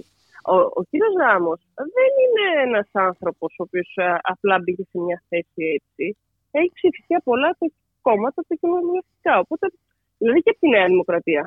Δεν είναι ένας άνθρωπος που δεν. Και φανταστείτε ότι ε, για να λέμε και τα πράγματα πώς έχουν. Όταν ήταν το 2015, ε, ήταν με την κυρία Στεκελαροπούλου, ε, η πρόεδρος της ε, Δημοκρατίας τώρα, οι οποίοι διαφωνούσαν και θεωρούσαν ότι τα μνημόνια, ναι, εντάξει, κάνουν καλό. Άρα δεν είναι σε καμία περίπτωση ένας άνθρωπος που επιθυμεί, ας πούμε, μια αλλαγή ε, με έναν άλλον τρόπο και όχι, ας πούμε, να το πω έτσι, κεντρό, δεξιό κλπ. Αντιλαμβάνεστε ότι απλά είναι θεσμικό πλέον το ζήτημα και ακόμη και αυτοί που πολλές φορές όχι απλά δεν συμφωνούμε, αλλά δεν, δεν υπάρχει καμίο, καμί, κανένα σημείο που μπορεί να βρεθούν οι δρόμοι μας με τον κύριο Βενιζέλο. Ακόμα και εκείνος είπε ότι αυτή τη στιγμή υπάρχει κάτι το οποίο δεν έχει ξανασυμβεί στα χρονικά. Βεβαίως, θα ήθελα να τονίσω ότι όλα αυτά ξεκίνησαν και από το ΣΥΡΙΖΑ. Να μην έχουμε αυταπάτες. Δηλαδή, οι πρώτες ε, παρακολουθήσεις γίνονταν ε, από το 2015. Και αυτό δείχνει ότι γιατί γίνονται παρακολουθήσεις, γιατί υπάρχουν υποκλοπές. Αυτό στο διατάφτα πρέπει να έχουμε. Για να, για να κάτσει και ο κόσμος να πει: Όντως με ενδιαφέρει και όντως έχει νόημα να κάτσω να ασχοληθώ. Γιατί παρακολουθούν το τάδε ή τη τάδε. Διότι όταν έχεις μια μνημονιακή πολιτική, έχεις κάποιες δεσμεύσεις. Και αυτές οι δεσμεύσεις θα πρέπει να υλοποιηθούν με κάθε δυνατό και αδυνατό τρόπο. Και αυτό δείχνει ε, πόσο ε, μπανανία έχει γίνει αυτή η χώρα. Πραγματικά. Δεν μπορεί να ξεπουλάμε τα πάντα ε, και να λέμε ότι δεν έχει, δεν έχει εφετεί ο κύριος Μητσοτάκης, φαντάζομαι, τις υποκλοπές. Δεν ήταν δηλαδή μόνο αυτό το διακύβευμα. Ήταν και κάτι πολύ παραπάνω, το οποίο θα το βλέπουμε εν καιρό με τα χρόνια, όπως και το μνημόνιο του κυρίου Τσίπρα, το οποίο θα, υλοποιηθεί, θα υλοποιείται, μάλλον και σωστά, μέχρι το 2060. Και αυτά είναι πολύ σοβαρά πράγματα, τα οποία ο φτωχό ε, λαός, έτσι όπως έχει καταντήσει με όλε αυτές τις ε, ωραίες νομοθετήσεις που έχουν κάνει και τα προηγούμενα, αυτοί που θέλουν τώρα να κάνουν την προοδευτική διακυβέρνηση τη κυρία Χρυσόγουλου, ας πούμε, με τα σπαστά και τα δεκάωρα που έβαλαν στην εργατική τάξη και τότε ήταν, είχε έρθει το Κομμουνιστικό Κόμμα Ελλάδας και της είχε πει ότι τέτοια νομοθεσία δεν είχε φέρει ούτε το πιο δεξιό κόμμα. Ε, ήταν με, τα, με την ουρά στα χέρια και έλεγε ότι κοιτάξτε να δείτε, εμείς κάνουμε ό,τι μπορούμε. Όχι. Αν πραγματικά κάνεις ό,τι μπορείς και είναι αυτό που μπορείς, τότε δεν κάνεις γι' αυτό ρόλο. Είναι πολύ απλά τα πράγματα. Είναι αυτό, ξέρεις, που είπα εγώ κάποια στιγμή ότι ο ΣΥΡΙΖΑ ε, λειτουργεί, το βλέπω, λειτουργεί με την λογική του όριμου φρούτου.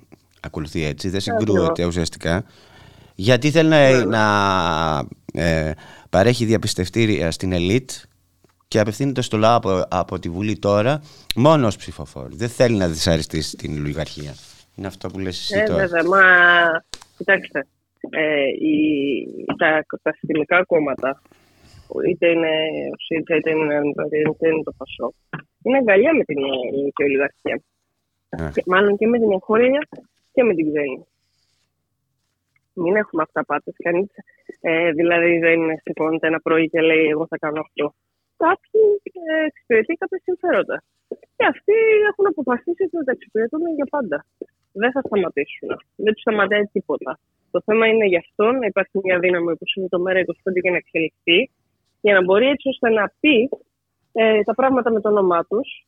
Γιατί εγώ το πιστεύω ότι είμαστε, είμαστε οι μόνοι, το βλέπω εδώ μέσα, που λένε συγκεκριμένα ονόματα, που τα βάζουν με ολιγάρχε, δέχονται μηνύσεις, αλλά δεν θα μείνω σε αυτό. Ε, κάνουν κάνουν ε, ό,τι είναι δυνατόν και εσύ είμαστε μια χούφτα άνθρωποι. Αν μια χούφτα άνθρωποι καταφέρουν να φέρουν ένα τέτοιο πανικό μέσα στο κοινοβούλιο, φανταστείτε όταν θα γίνουμε, ε, θα διπλασιαστούμε, θα, διπλασια... θα, θα, είμαστε πολύ παρα, παραπάνω, θα είμαστε όχι ε, έξι άτομα, θα είμαστε ούτε 16, ούτε 26, θα είμαστε 156. Τι, τι έχει να γίνει; Εγώ σε αυτό ε, πιστεύω, γιατί ο κόσμος εκεί έξω πραγματικά δεν αντέχει πλέον να ακούει άλλο ε, να στρογγυλεύουν τα πράγματα ενώ στην πραγματικότητα δυσκολεύει η καθημερινότητά του. Θα- Όσο και να θες. Όσο και η τέταρτη ουσία ε, με τα πετσομένα τους ΜΜΕ να παίζει τεράστιο ρόλο, ε, η πραγματικότητα είναι αυτή. Όταν δεν έχει στο τέλος της ημέρας γεμάτο ψυγείο, κάποια στιγμή θα εξηγευτείς. Εδώ μένουμε. Δεν θα Εδώ... σε νοιάζει Ναι, δεν θα σε τίποτα κάνει. άλλο. Τι, ωραία. Δεν θα σε νοιάζει τίποτα άλλο. Κάποια στιγμή θα εξελιχθείς, δεν θα σε νοιάζει τίποτε άλλο. Με αυτό κλείνουμε. Σε ευχαριστώ πάρα πάρα πολύ. Να είστε καλά. Χαιρετώ.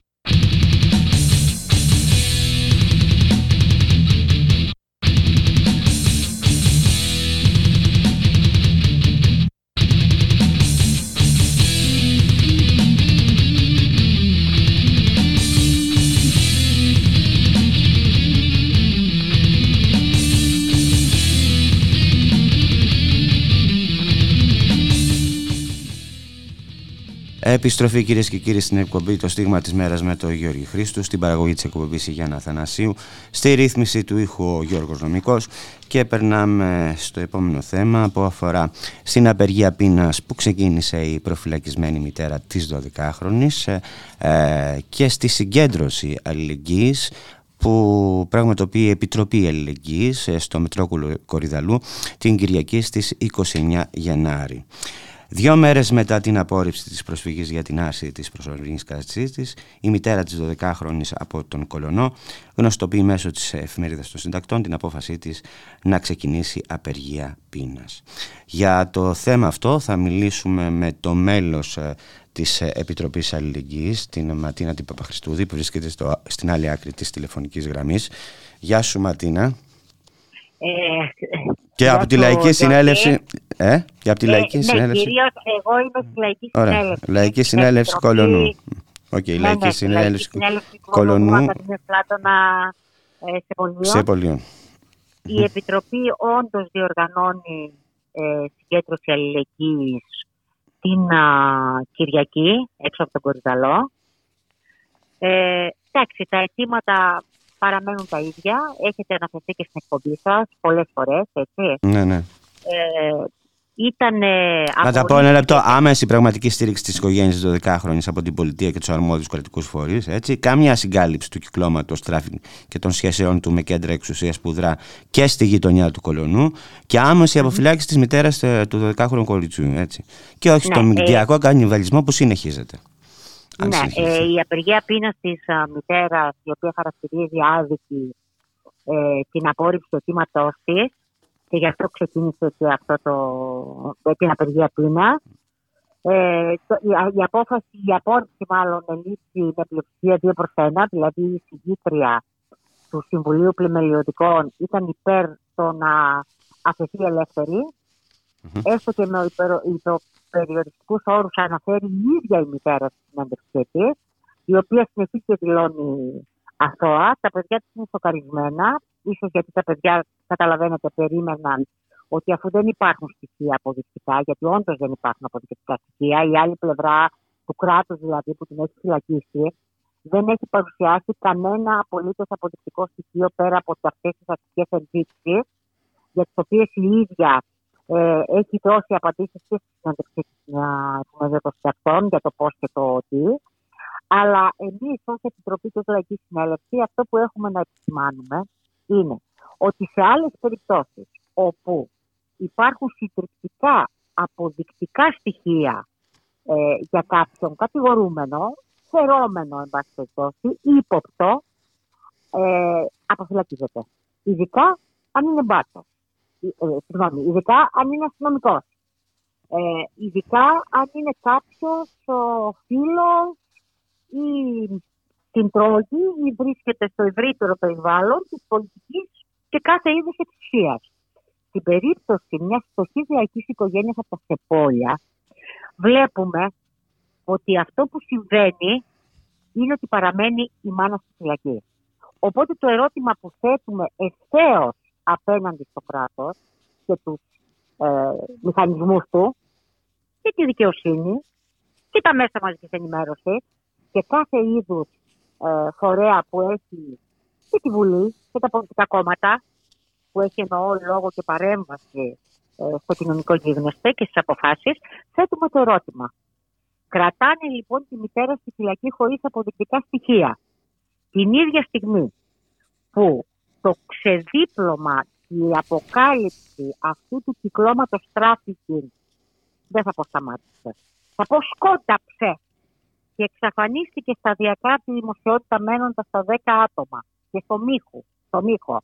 Ενώ αποκρύφθηκαν ε, από τις πρώτες μέρες ήδη με έναν πολύ κομψό και γνωστό τρόπο όλες οι σχέσεις του που είχε με δήμους, με περιφέρειες, με πολιτικά πρόσωπα, με εξουσιαστικούς παράγοντες, με το αστυνομικό τμήμα του Κολωνού, με αστυνομία.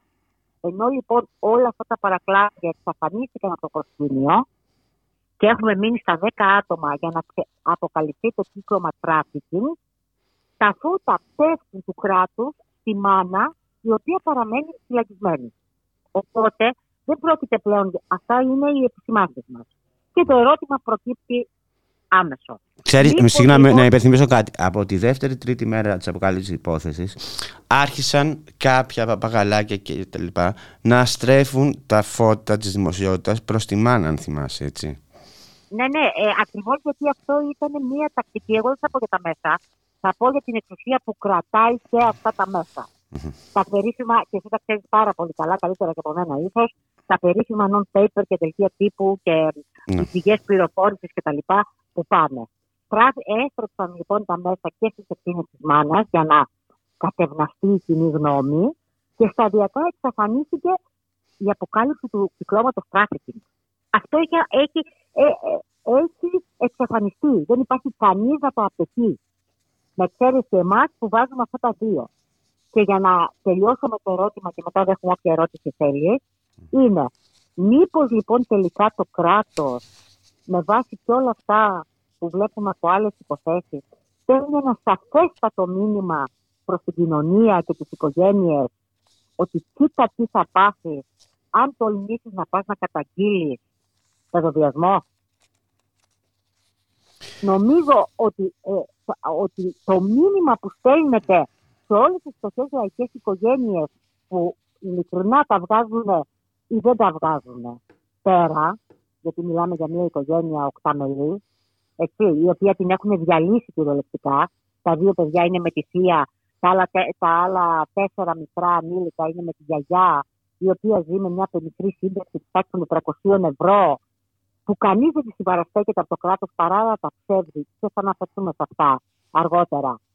Μήπως λοιπόν το μήνυμα είναι αυτό, μην τολμήσετε να καταγγείλετε παιδοδιασμό, ειδικά όταν είναι εκλεγμένοι ε, φίλοι ε, περιφερειακών, δημάρχων σε δημοτικές παρατάξεις κτλ.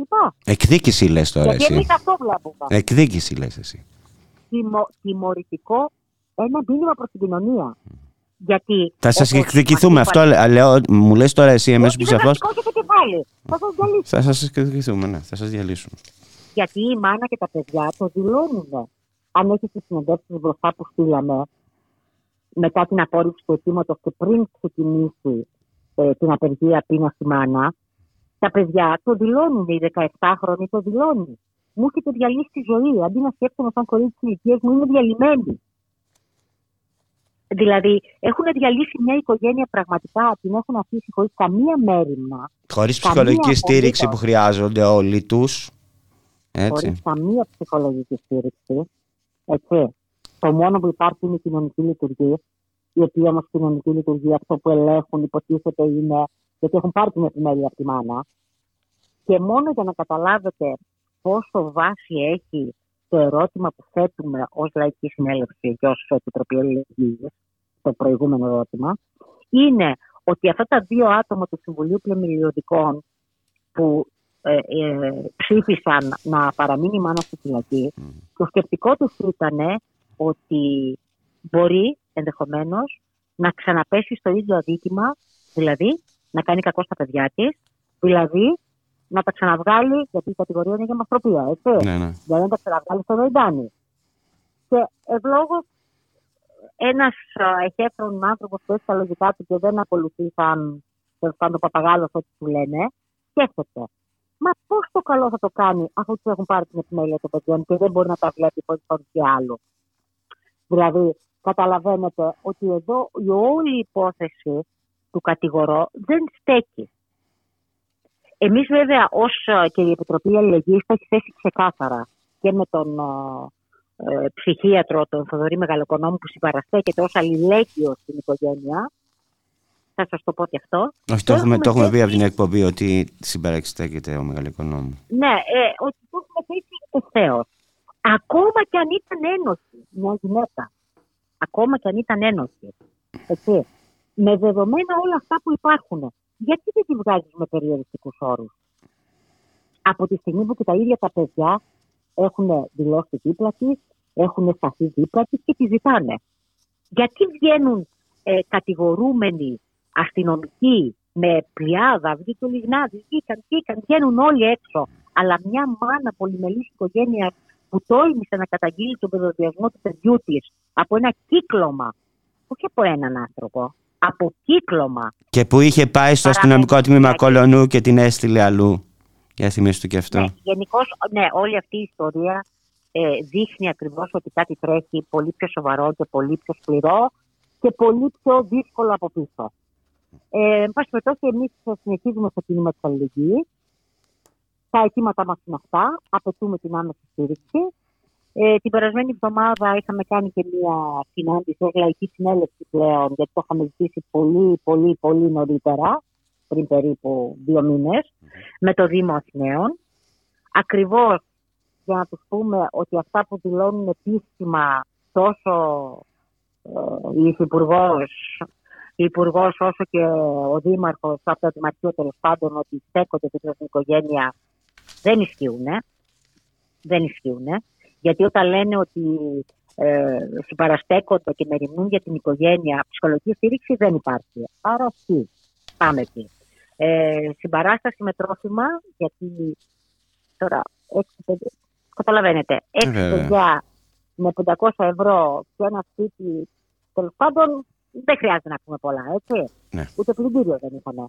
Ε, τους στείλανε στον κόμβο αλληλεγγύη για να πάρουν δύο πακέτα μακαρόνια, δύο πακέτα φακές, δύο πακέτα ρύζια, τρία γάλατα, ε, ένα κοκτέιλ και ένα πακέτο ψωμί του τόστ για ένα μήνα, σε ένα μισή λίτρο δηλαδή.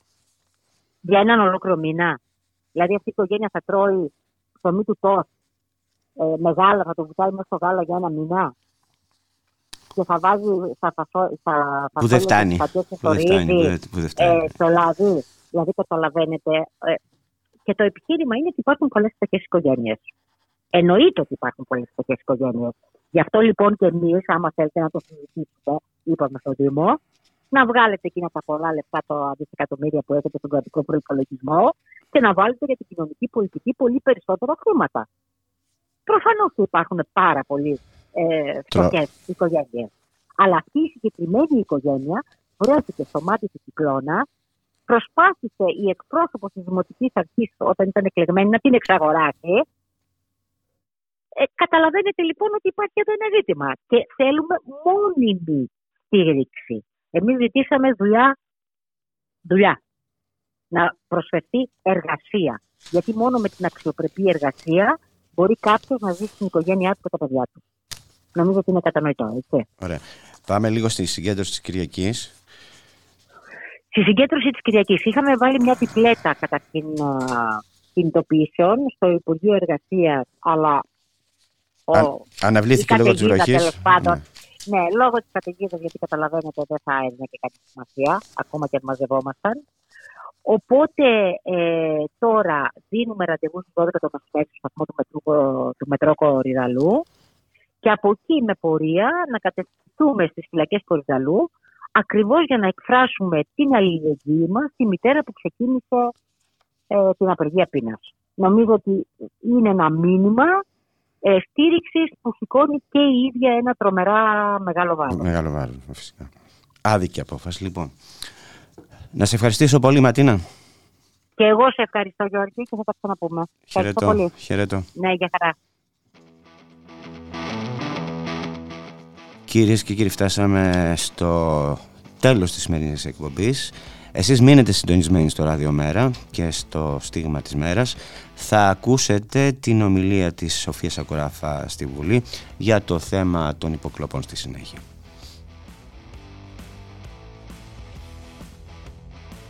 Σας ευχαριστώ πολύ κύριε Πρόεδρε. Όπως πολύ σωστά είπε και ο κύριος Πρόεδρος, δυστυχώς σε αυτή τη συζήτηση δεν μπορεί να παρίσταται ο γραμματέας του κόμματός μας, ο Γιάννης Βαρουφάκης. Απουσιάζει στο εξωτερικό, με άδεια της Βουλής, επίσημα προσκεκλημένος στην Κούβα και στο Μεξικό. Πρόκειται για επίσημες προγραμματισμένες συναντήσεις του ΜΕΡΑ 25 και του ΔΙΕΜ 25 στο πλαίσιο δράσεων της Προοδευτικής Διεθνούς και στη διαδικασία συγκρότησης του νέου κινήματος των αδεσμεύτων. Έχουμε λοιπόν σήμερα, κυρίες και κύριοι συνάδελφοι, μία πρόταση δυσπιστίας. Αυτή είναι τώρα η επίσημη ορολογία. Πρόταση μομφής λέγαμε παλιά, αλλά η λέξη μομφή πέφτει βαριά για τον καθοσπρεπισμό του σύγχρονου πολιτικού συστήματος. Και περάσαμε στη δυσπιστία.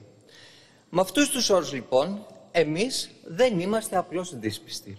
Είμαστε απολύτως πεπισμένοι και για την ουσία και για την ποιότητα των πεπραγμένων της κυβερνήσεως του κ. Μητσοτάκη. Γι' αυτό και την μεμφόμαστε για το σύνολο της πολιτικής της. Αυτή η συζήτηση έχει όμως μια ιδιαιτερότητα, γιατί η πρόταση δυσπιστίας έγινε με αφορμή μια εξωφρενική υπόθεση. Ξέρετε, όσο μιλάμε για τα υπόλοιπα θέματα, για οικονομία, παιδεία, υγεία, για όλους τους τομείς της κυβερνητικής πολιτικής, μπορείτε να μιλάτε για συμπολίτευση και αντιπολίτευση. Οι διαφορές μας εδώ είναι μεγάλες. Μας χωρίζει χάος και στην πολιτική αντίληψη και στην πολιτική στοχοθεσία. Αλλά, πράγματι, εσείς είστε κυβέρνηση, εσείς είστε η συμπολίτευση και εμείς είμαστε η αντιπολίτευση. Ίσως ολιστική αντιπολίτευση, γιατί μας χωρίζουν βασικές αρχές για μας με αλφα κεφαλαίο, αλλά πάντως αντιπολίτευση. Κύριοι συνάδελφοι, για να βάλουμε τα πράγματα στη θέση τους όμως, όταν μιλάμε για τις υποκλοπές από το Πρωθυπουργικό Γραφείο με την ΕΕΠ, η διάσταση δεν είναι μεταξύ κυβέρνησης και αντιπολίτευσης. Το δίλημα δεν είναι με την κυβέρνηση ή εναντίον της.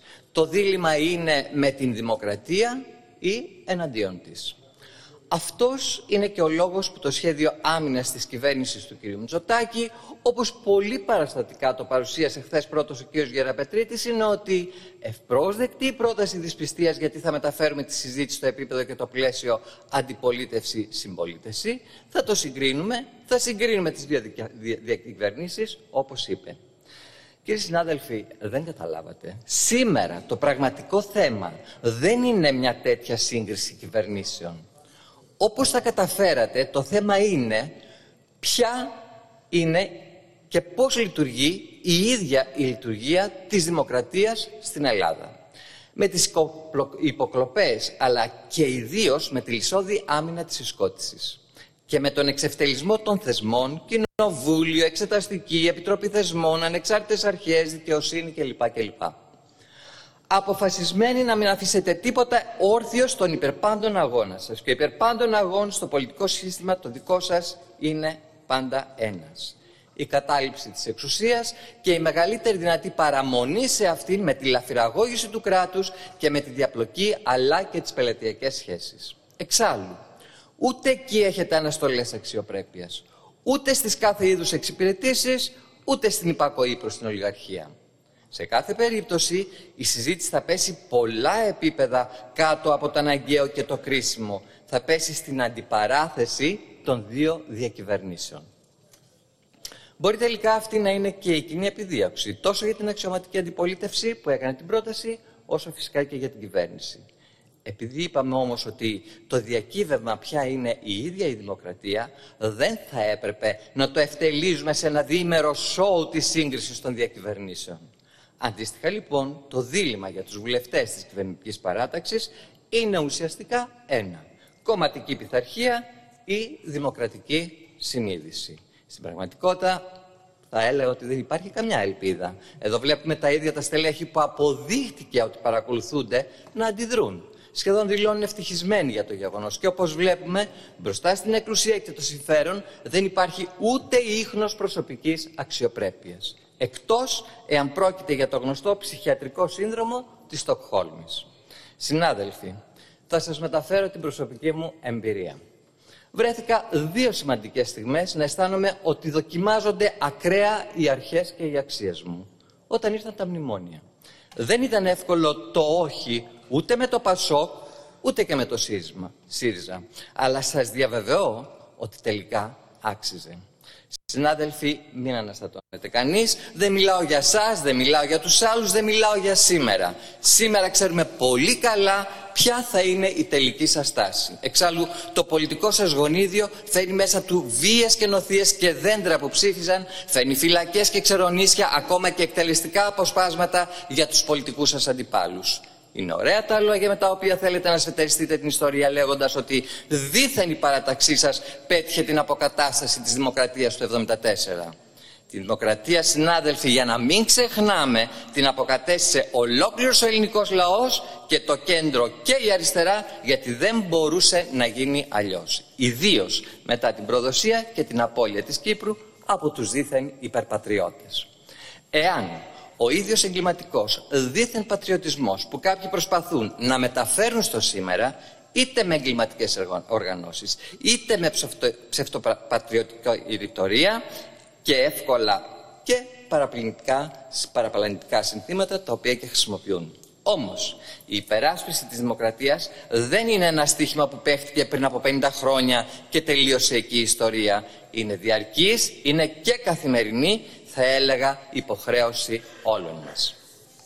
Ειδικά σε αυτήν την ιστορία των υποκλοπών επί του κυρίου Μητσοτάκη, σύσσωμη συμπολίτευση, άλλοι σκόπιμα και άλλοι απλώς πειθαρχώντας, έχετε πάρει μεγάλες αποστάσεις από την υπεράσπιση της δημοκρατίας. Μπορούμε να δεχθούμε ότι μέσα στη ροή των εξελίξεων, παρασυρώμενοι από την καθημερινότητα και την επικαιρότητα, πολλοί μπορούν να χάσουν την ικανότητα να έχουν πλήρη συνείδηση για όσα συμβαίνουν. Να το ξεκαθαρίσουμε λοιπόν.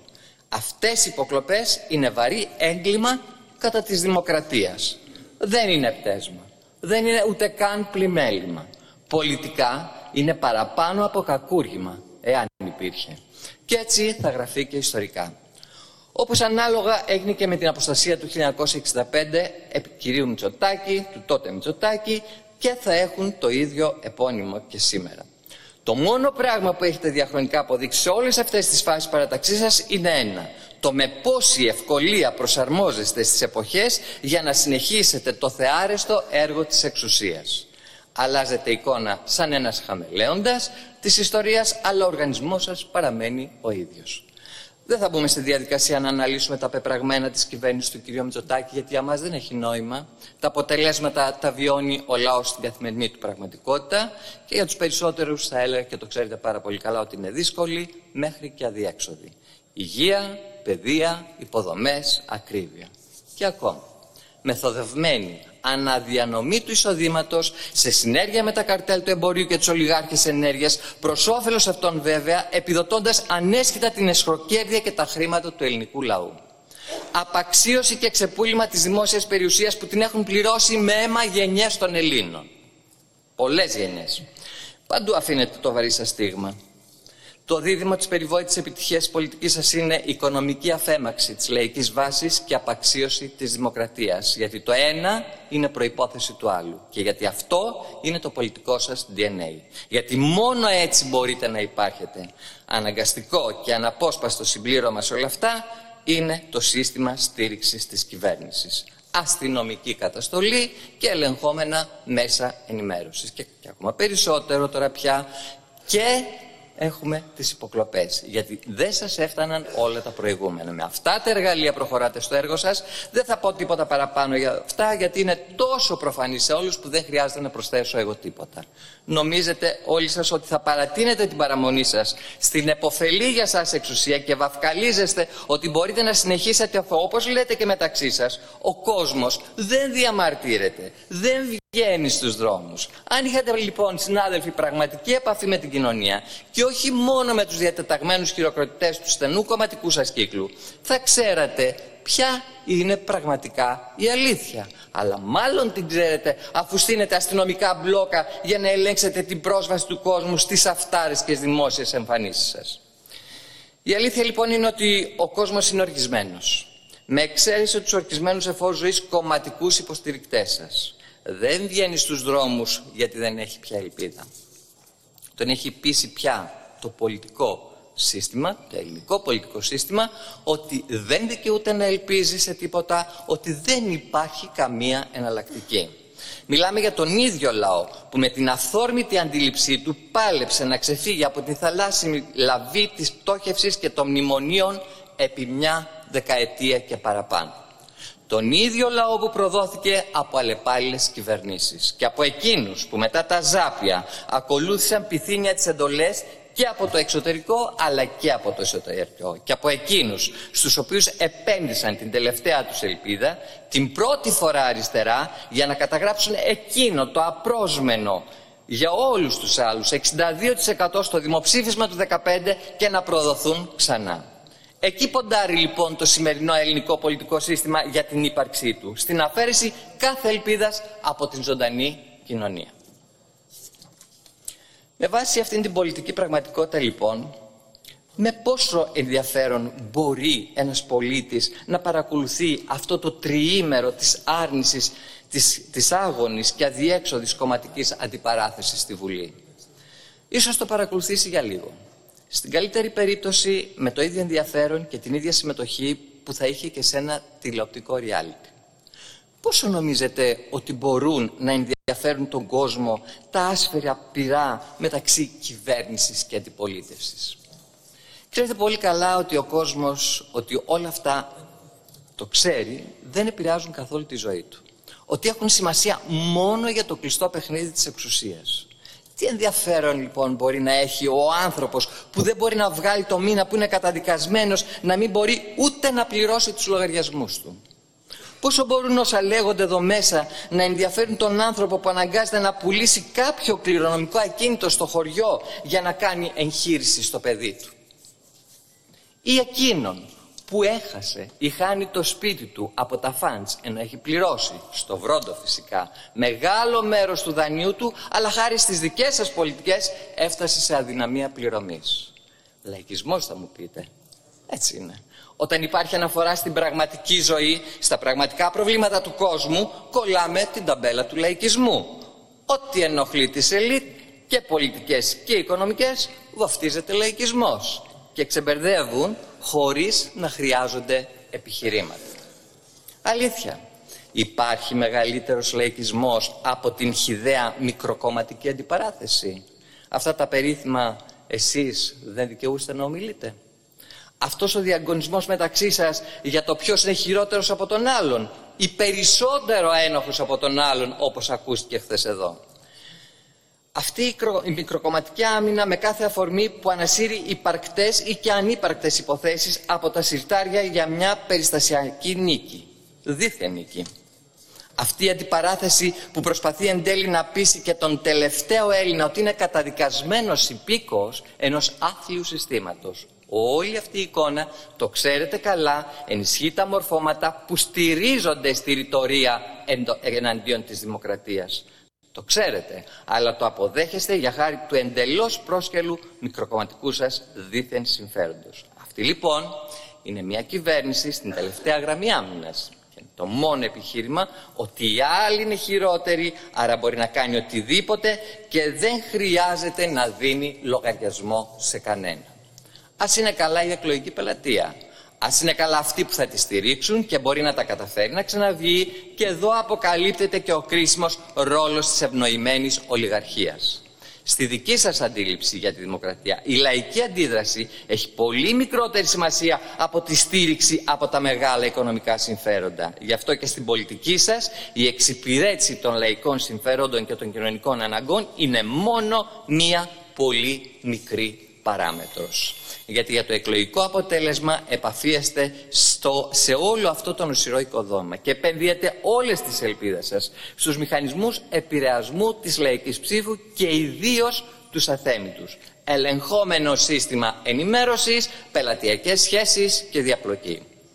Σε αυτό το παιχνίδι θα μου επιτρέψετε να πω δυστυχώς συμμετέχει πλέον απροκάλυπτα και χωρίς καμία αναστολή και η αξιοκομματική αντιπολίτευση συνειδητά ακολουθεί και χειρίζεται το ίδιο πλαίσιο κανόνων για το πολιτικό παιχνίδι εξουσίας. Και σήμερα, συζήτηση εφόλης της ύλης και για να μην υπάρχει ανάγκη ουσιαστικών επιχειρηματικά, επιχειρηματικά, επιχειρημάτων, καταδίκης κυβερνητικής πολιτικής, εντάξει θα έλεγα ότι αυτό δεν είναι και τόσο δύσκολο, ανταγωνισμός στην υποσχετική προεκλογική αοριστολογία και στα συνθήματα. Προσκαλούμε και προκαλούμε εδώ και μήνες τον ΣΥΡΙΖΑ για συγκεκριμένες προεκλογικές δεσμεύσεις, για συγκεκριμένο πρόγραμμα. Αρνείται και στεναρά και επιδεικτικά. Σαν κλασικό συστημικό αστικό κόμμα και μάλιστα πεπειραμένο ακολουθεί τις μεθόδους που περιέγραψα παραπάνω. Όλη η πολιτική επιχειρηματολογία συνοπίζεται σε μία φράση. Εμείς θα τα κάνουμε πιο καλά. Αυτή είναι η παμπάλαια κλασική μέθοδος για την ανώδυνη εναλλαγή των κυβερνήσεων. Αλήθεια, αν σήμερα έπεφτε η κυβέρνηση Μητσοτάκη, εσείς, ο ΣΥΡΙΖΑ, ποιο πρόγραμμα θα εφαρμόσετε ακριβώς, ποιο πρόγραμμα θα εφαρμόζετε αύριο, απλώς φέρνετε τώρα το σύνθημα δικαιοσύνη παντού. Για πείτε μας λοιπόν, Τι σημαίνει δικαιοσύνη παντού στο χρηματιστήριο ενέργειας που καθιερώθηκε με νόμο σας και καταλυστεύει νοικοκυριά και επιχειρήσεις; Τι σημαίνει δικαιοσύνη παντού για τα κόκκινα δάνεια αφού εσείς ψηφίσατε τον Ηρακλή, τον νόμο που εφαρμόζει η σημερινή κυβέρνηση; Τι σημαίνει δικαιοσύνη παντού στους ηλεκτρονικούς πληστηριασμούς που καθιερώθηκαν με δικό σας νόμο και παραδίδουν κατοικίες και καταστήματα στα αρπακτικά φαντς. Τι σημαίνει δικαιοσύνη παντού για τη δημόσια περιουσία; Θα ανατρέψετε με ένα νόμο και ένα άρθρο την κυβερνητική σας πολιτική και θα τα ξαναπάρουμε πίσω; Ή με ποια μέτρα επιτέλους υλοποιείται η δικαιοσύνη παντού στον έλεγχο της επιθετικής σας χροκέρδειας κατά των πολιτών; Καμία απάντηση δεν παίρνουμε και δεν έχουμε πάρει μέχρι σήμερα σε όλα αυτά. Και θα μπορούσα να συνεχίσω την απαρίθμηση και τόσα άλλα πολλά θέματα, αλλά δεν έχω χρόνο για να το κάνω το όλο. Τα οποία είναι και πολύ κρίσιμα. Ακόμα και για αυτά τα θέματα των υποκλοπών, για την ΕΕΠ, για την ΑΔΑΕ, για την κατάχρηση του όρου της εθνικής ασφάλειας, ούτε για αυτά ακούσαμε και έχουμε ακούσει συγκεκριμένη θεσμική δέσμευση. Καταθέτεται τώρα και πάλι πρόταση δυσπιστίας. Δεν είδαμε από εσάς καμία δυσπιστία σε όλους τους δικούς σας νόμους που έστρωσαν τον, νόμ, τον δρόμο στην κυβέρνηση του κυρίου Μητσοτάκη. Απέναντι και έξω από όλο αυτό το καταστημισμένο, καλωστημένο σκηνικό, εμείς το ΜΕΡΑ25 διεκδικούμε άλλο ρόλο. Το έχουμε πει πολλές φορές και θα το ξαναπούμε. Αν δεν υπηρετείς και δεν υπερασπίζεσαι αρχές, δεν έχει νόημα η πολιτική δράση, ούτε και η πολιτική σου παρουσία. Στο ΜΕΡΑ25 λοιπόν δεν διεκδικούμε ούτε αλάθητα, ούτε απόλυτες αλήθειες. Αγωνιζόμαστε με όλες τις αντιφάσεις και με τις δυσκολίες μας να κρατήσουμε ζωντανές και αξίες και αρχές μακριά από ανιστόρητους συμβιβασμούς και από ιδιωτηλείς υπολογισμούς. Θέλουμε να είμαστε η φωνή εκείνου του κομματιού της ελληνικής κοινωνίας που δεν θέλει να υποταχθεί, δεν θέλει φυσικά και να συμβιβαστεί.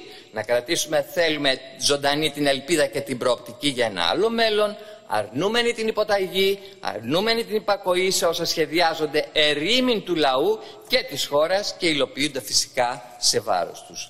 Θέλουμε να είμαστε μαζί με τους ανθρώπους που αγωνίζονται να επιβιώσουν εκεί έξω με όλους όσοι διεκδικούν με κάθε τρόπο δικαίωμα σε μια ζωή με αξιοπρέπεια. Να μπορούμε να μεταφέρουμε τη φωνή όλων αυτών των ανθρώπων και των κινημάτων εδώ μέσα στη Βουλή.